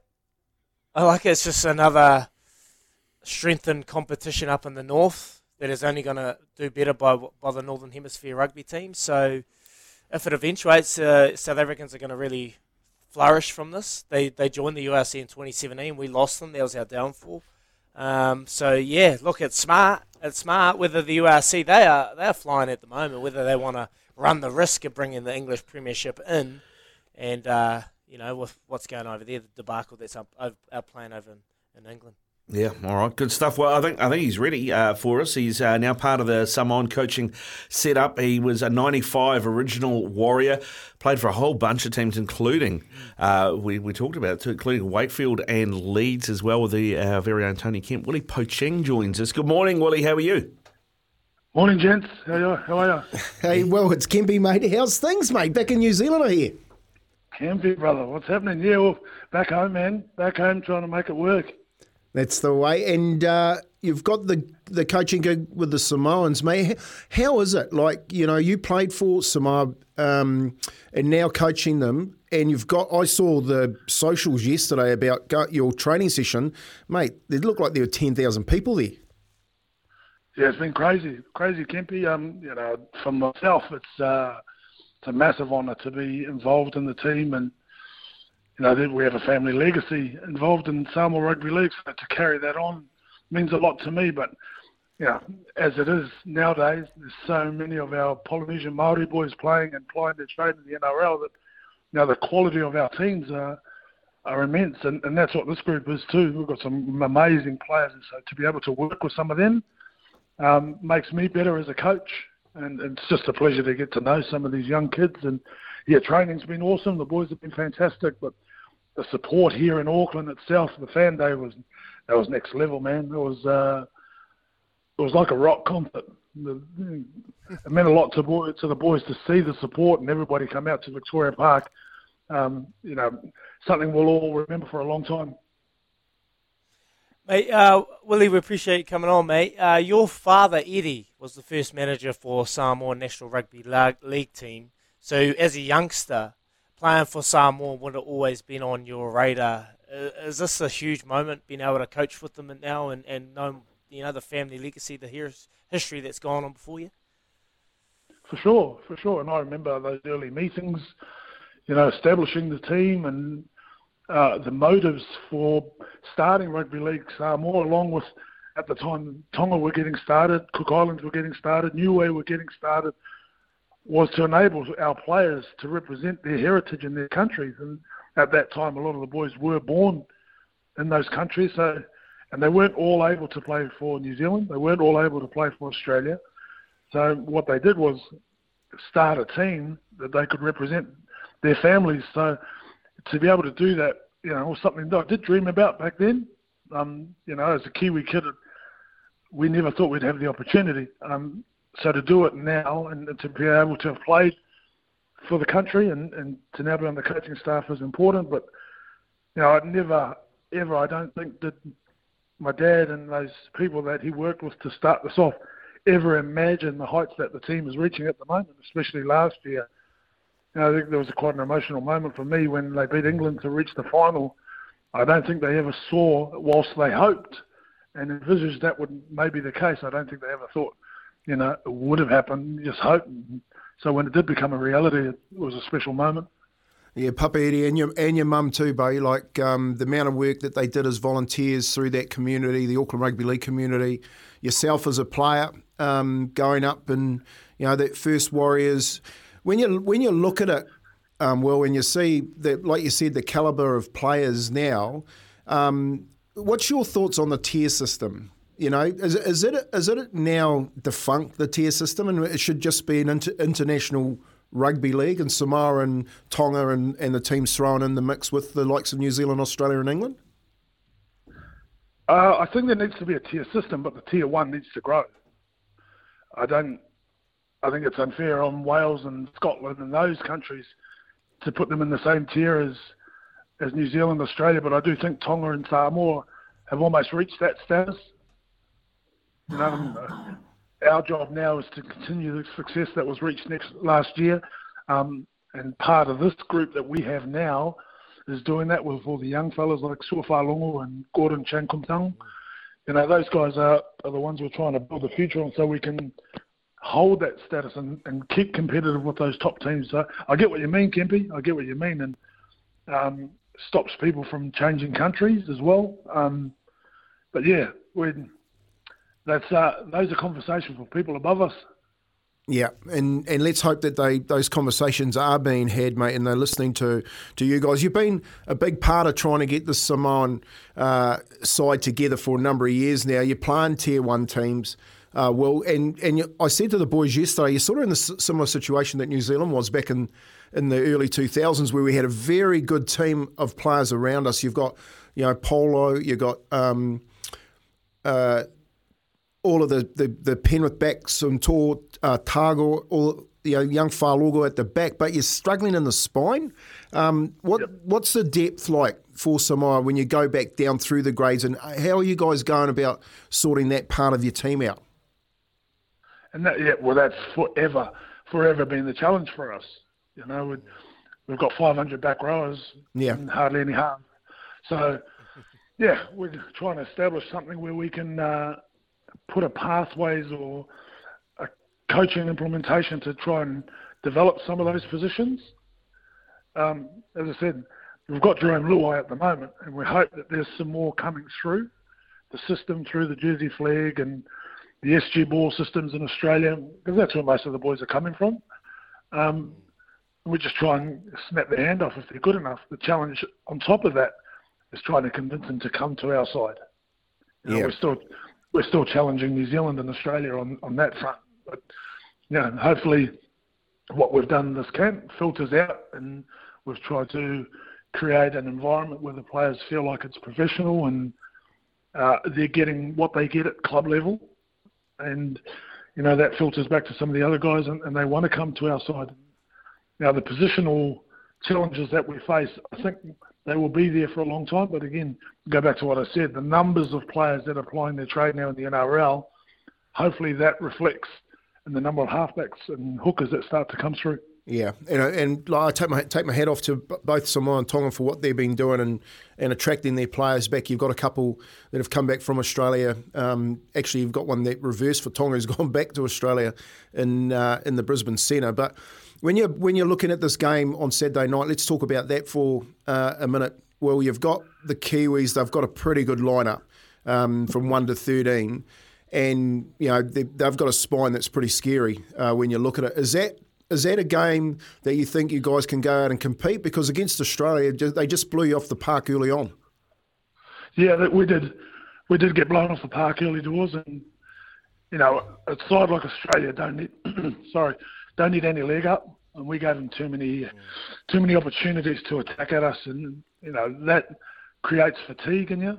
Um, once we settled into it, um, I thought we, we more than showed that we're capable of footing it with with the quality that Australia had, and we we take a lot of confidence out of that going into this week, whilst also understanding, as you said, the quality that the Kiwis have across the board.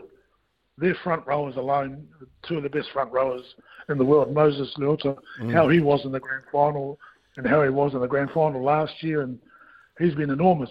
And, Fish is Fish. Fish is one of the best front rowers, and he's established himself over the last couple of years. So they'll lay the foundations for those dangerous halfbacks that you're talking about. Where um, we're trying to prepare ourselves for uh, Dylan Brown and all his tricks, and Jahrome Hughes' kicking game, and you know, on the back of that, Joey Manu could could run wild on you. So there's so many threats in their side that we have got to prepare for and be on on the money. But we're excited to go to Eden Park. We're excited to get in front of uh, a whole bunch of our fans, hopefully, and, and mm. face another challenge against know, one of the big nations in the world. Willie, what about your coaching journey, mate? Because I, know, I remember a couple of years ago when you got named as the Wakefield head coach, uh, and they, they were in all sorts of trouble when you took over, and you managed to save them from relegation. Uh, you you then moved on from there. So whereabouts are you on your coaching journey at the moment, and how how did that uh, improve you as a coach? That experience.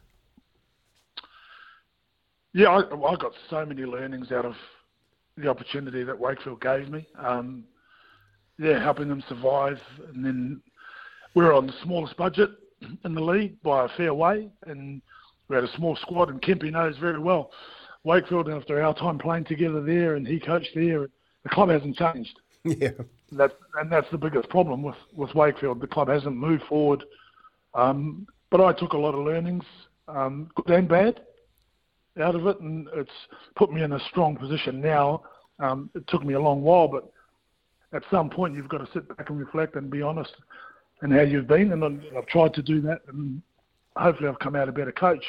As for right now, um, I'm still looking, I'm still knocking on doors, and waiting for the next opportunity. What what losing my job at Wakefield gave me the opportunity to do was to come home. My wife was uh, pretty keen to move back. We did 25 years in the UK, and she was pretty keen to come back, and that gave us a chance to do that. So we're back here, back in Auckland, living the life. Uh, as I say, trying to make some phone calls, trying to knock on doors, and see what coaching opportunities are up there. And then when this this one came up, as I said, to work with quality NRL players, quality NRL coaches, it was it was too good to turn down. So um, I've got a bit of hunger, I've got a bit of fire back in me after this camp. So yeah, I'll be back on the phone chasing up some jobs.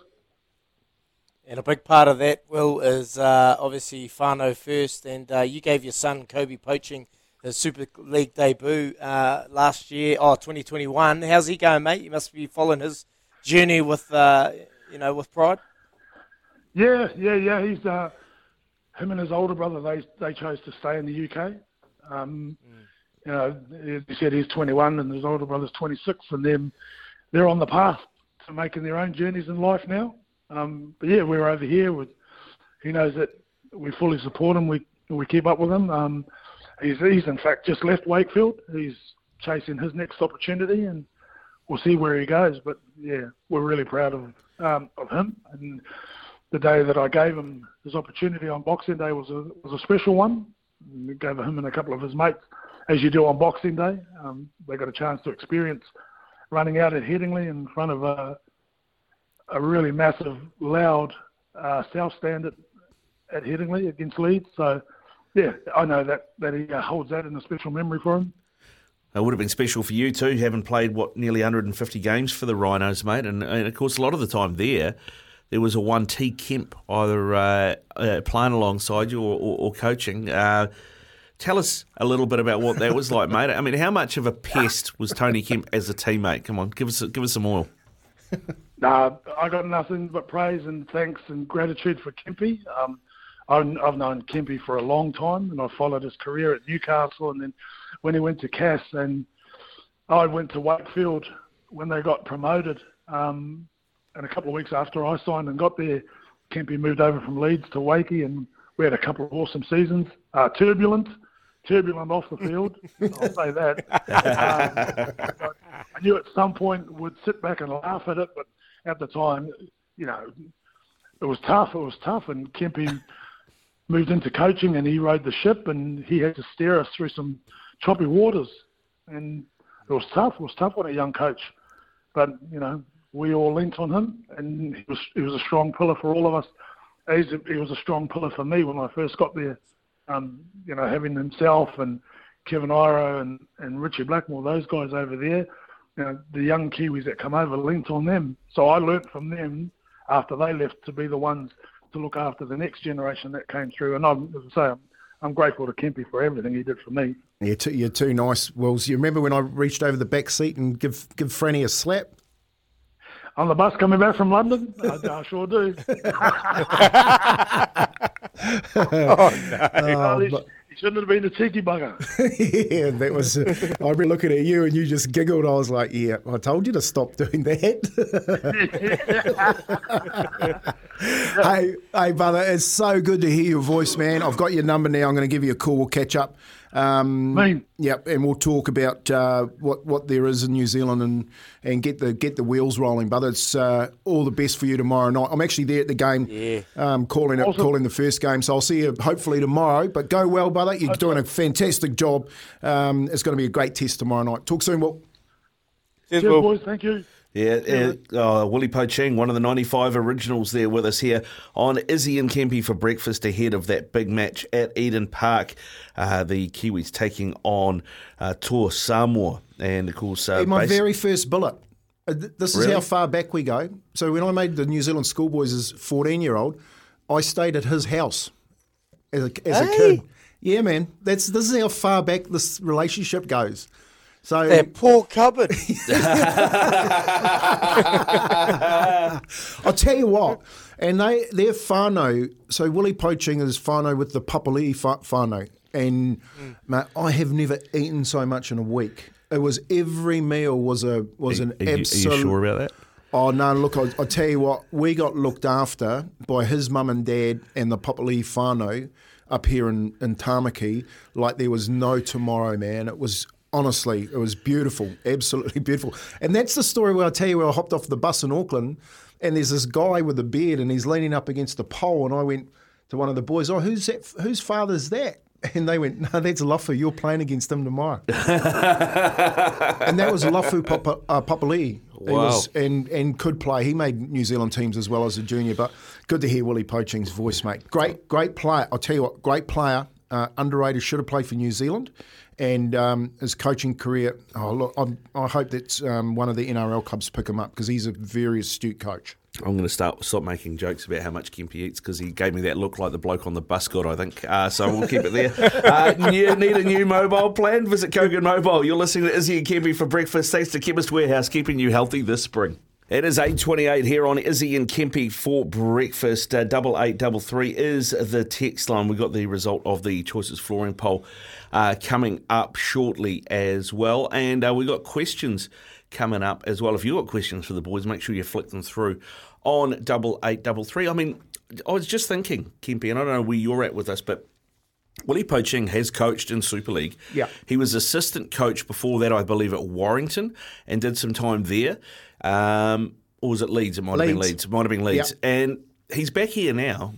The Warriors are setting up all these pathways, right? They, they're having under 16s, Jersey Flegg, under 18s, SG Ball, all that Yeah. stuff. He's got to be a sitter for one of those gigs, doesn't he? Oh, well, you'd seem to think so. I, I, I don't know the strategy that uh, Cam George has got in there. Um, they just promoted uh, young Slade Griffin up to uh, the first grade, you know, because you get Justin Morgan head over to the Cowboys. Um, so I don't know whether they've promoted up through the the national ranks, whether or not it's that strategy. I'm not too sure. But if they're looking for a good, just a, a, a good guy, you know, with a with a, a heap of talent, um, and someone someone to help out there because he, he is Auckland two to do. You know, like Yeah. he's he, he played in that Auckland jersey, represented it really well.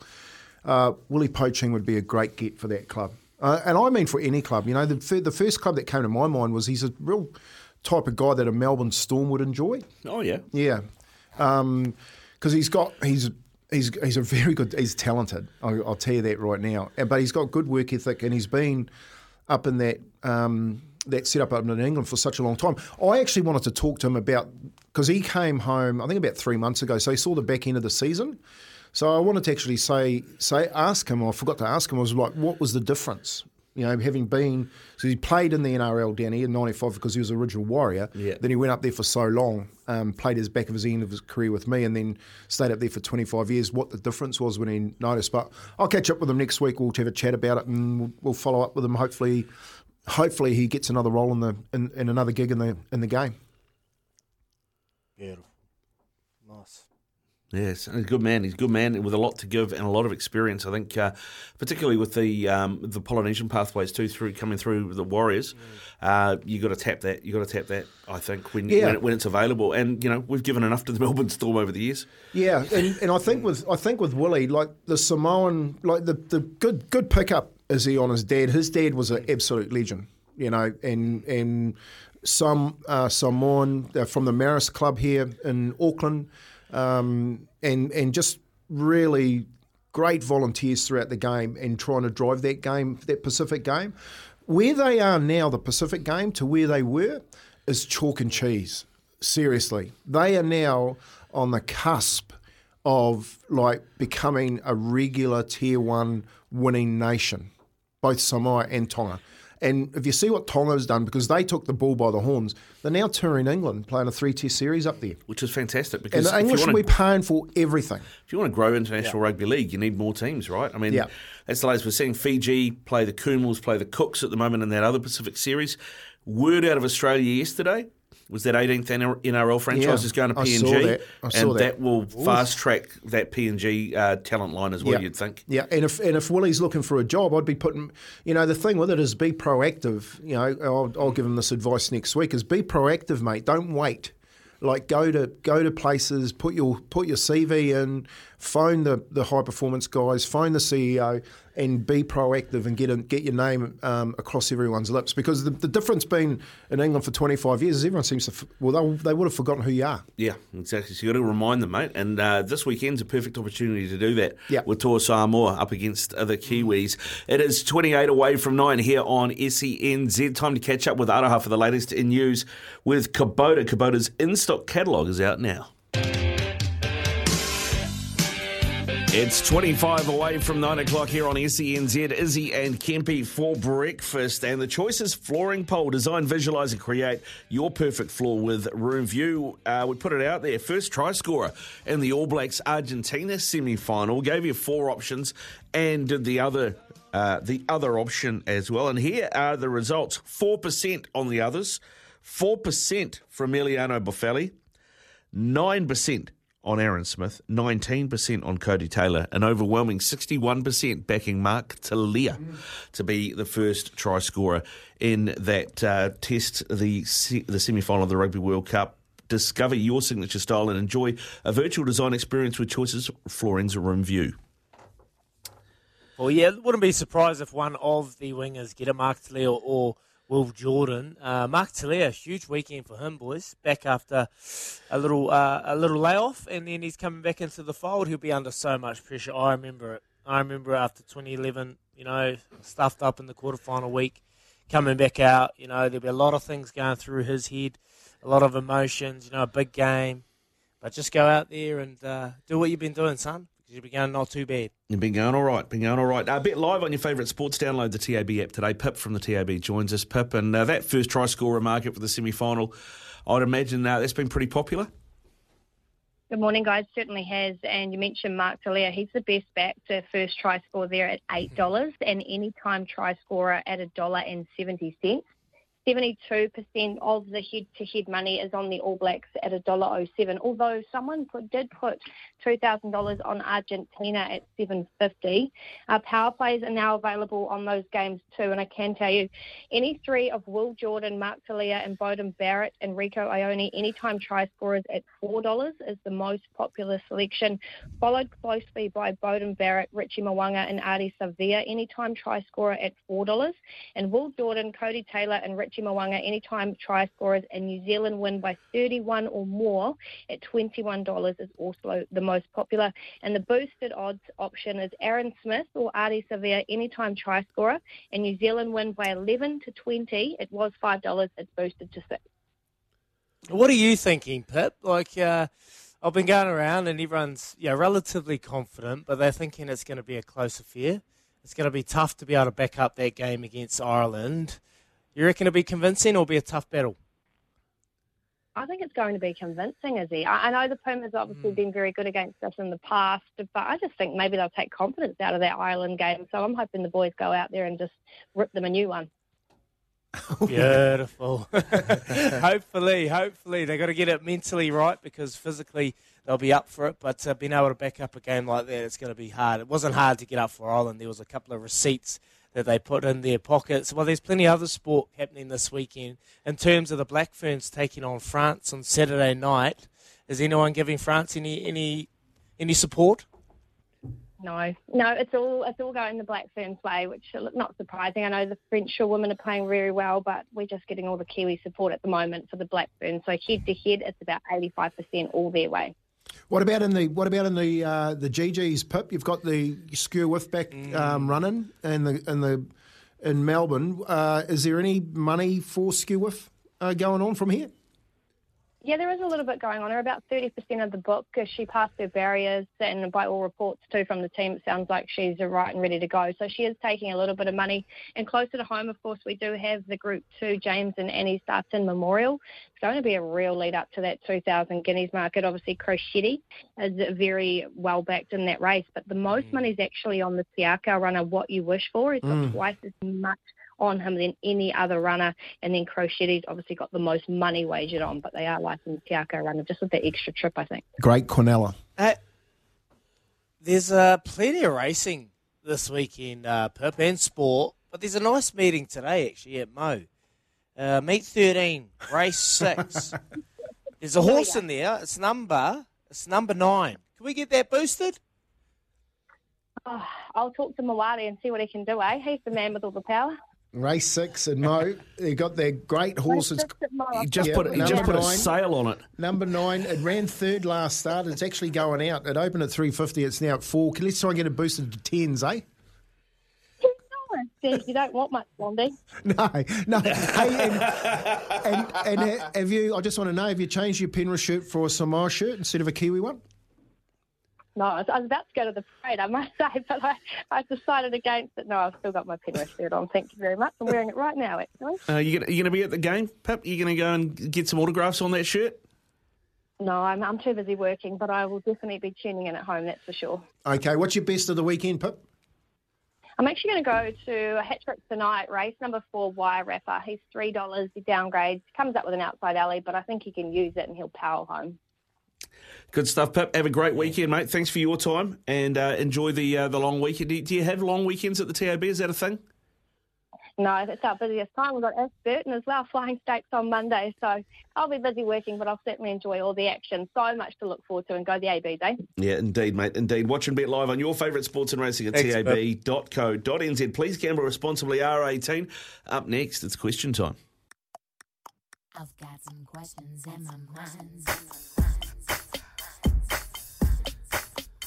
I got my elbow on the windowsill, hand on my face, looking out to the world. A lot of questions lay awake in my brain, and I'm still trying to suss out. It's 14 away from 9 here on SENZ. Izzy and Kempy for breakfast. It is question time. Uh, boys, here we go. Uh, where is the first one? Where, Izzy, is the best place for a picnic? It's Labour weekend this weekend. It's kind of the start of summer. So, what are you thinking? Oh, it's a good question. Um, not really a picnic man myself, but I've got some pretty cool spots that uh, had some awesome moments at. Um, you know, I'll probably go Wainui. Yeah. I'll go Wainui Beach in Gizzy.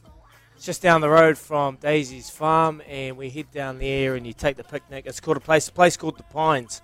You take all the, you take some food and some drinks and boogie boards, and the kids jump in this in the pool, in the ocean and have a swim. That would probably be the best picnic spot that we've had as a family. Yeah, Pu- Pukekura Park for me on a on a uh, on a night this weekend. Get in there. They're probably down the down in the little bowl uh, in Pukekura Park. They'll have some music playing. You can lay a blanket down, sit down there with a with a bit of food and a couple of beers, and uh, yeah, enjoy the music. All right, then. Uh, Kempy, when is the is it the weekend officially? Oh, All right, right we, now. We, we finish at 9, so I kind of feel like it's 9. But where do you think the weekend starts? It's nine. Nine o'clock on the dot. Right. Okay. All right. There we go. We're, we're unanimous on that one. Uh, Izzy, what's your favourite Yeah. dinosaur? What's my favourite dinosaur? This is a great question. I used to love the Ankylosaurus. Oh, why the The Ankylos. What is an Ankylosaurus? Because it, it, it, it's the it's one with like big shield on its back and it's got a boulder as a as a tail. Oh, I know it the one uses the boulder as yeah, the Ankylosaurus. Oh, I don't know. I just go through the books as a kid. And I flip through, flip through. Oh, that one just looked mean, fierce, had a big boulder, and looked cool. So I went for the Ankylo. Just, um, yeah, it's a unique. It's not everyone's uh, cup of tea, but for me, it was it was the one I used to love. Yeah, Yeah. the Ankylosaurus. Yeah, mine's a New Zealand Rugby League.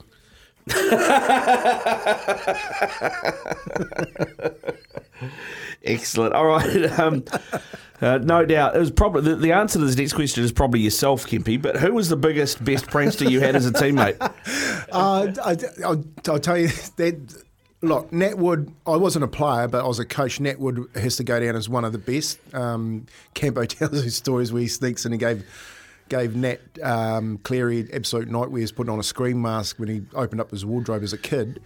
Um, but I played with a guy called St John Ellis. Saint John Ellis was his name, and he was a um, a English African kid winger. Uh, passed away, rest his soul. A great bloke, but mate, he'd jump in the back of guys' cars and go home with them, and wait till they park the car and they're just about to hop out, and he'd touch them on the back of the shoulder.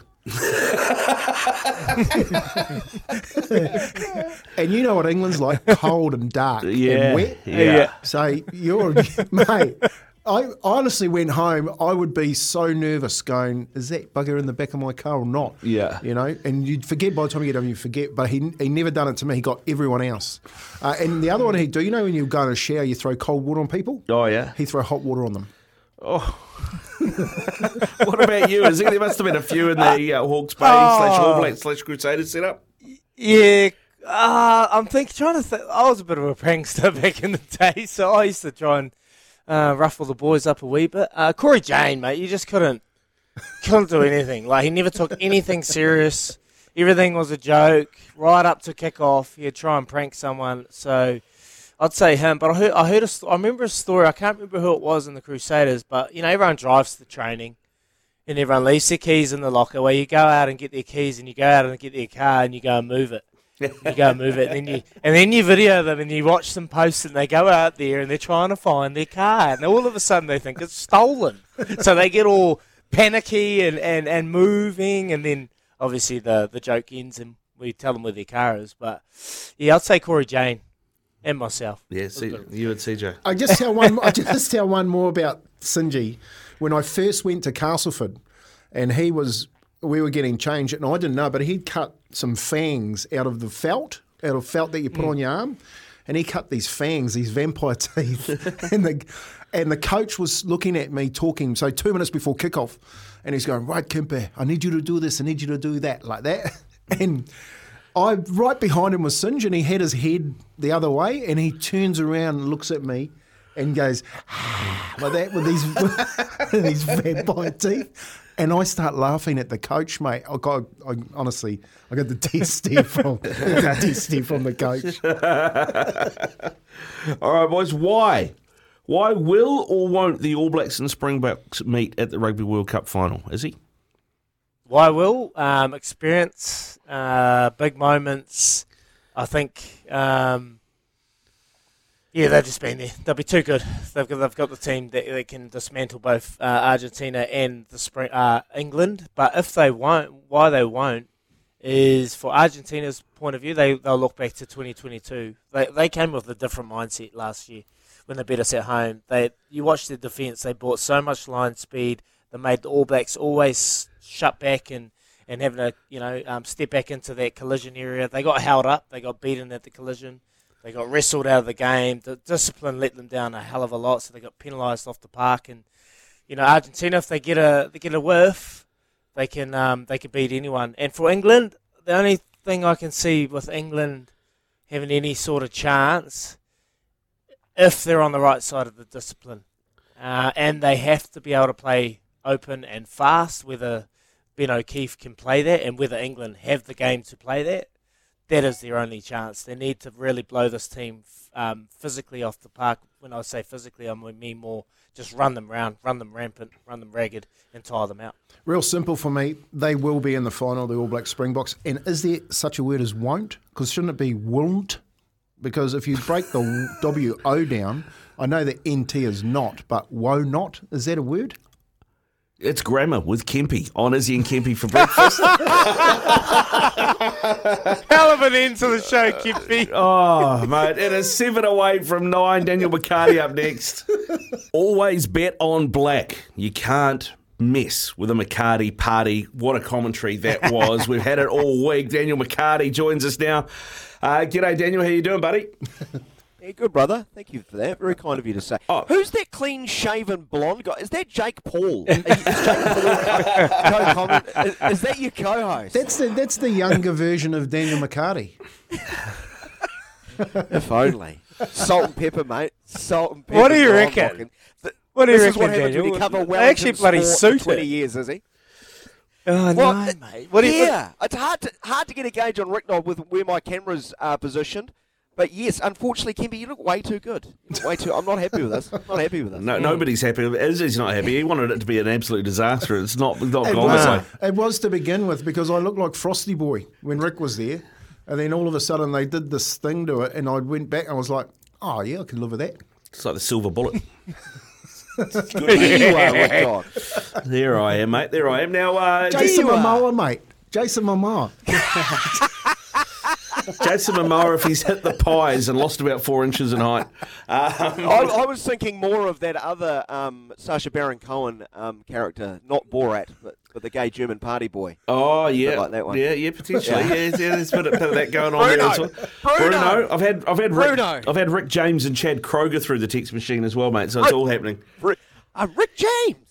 Yeah, Rick, James. That's a great song too. We'll have to play that next week. We will. We will. What do you got coming up, Mr. McCarthy? Oh, sport. Oh yeah, good. Sport. Excellent. How much? How much have we got on this weekend? Uh, national pride, Insane. right? National pride. So many New Zealand teams playing. Wish them all the success. Um, can't wait to, to chat with uh, uh, our callers too after nine thirty, fellas. Go enjoy your weekend. Go enjoy. Here's Araha with Kubota. Kubota's in-stock catalogue out now.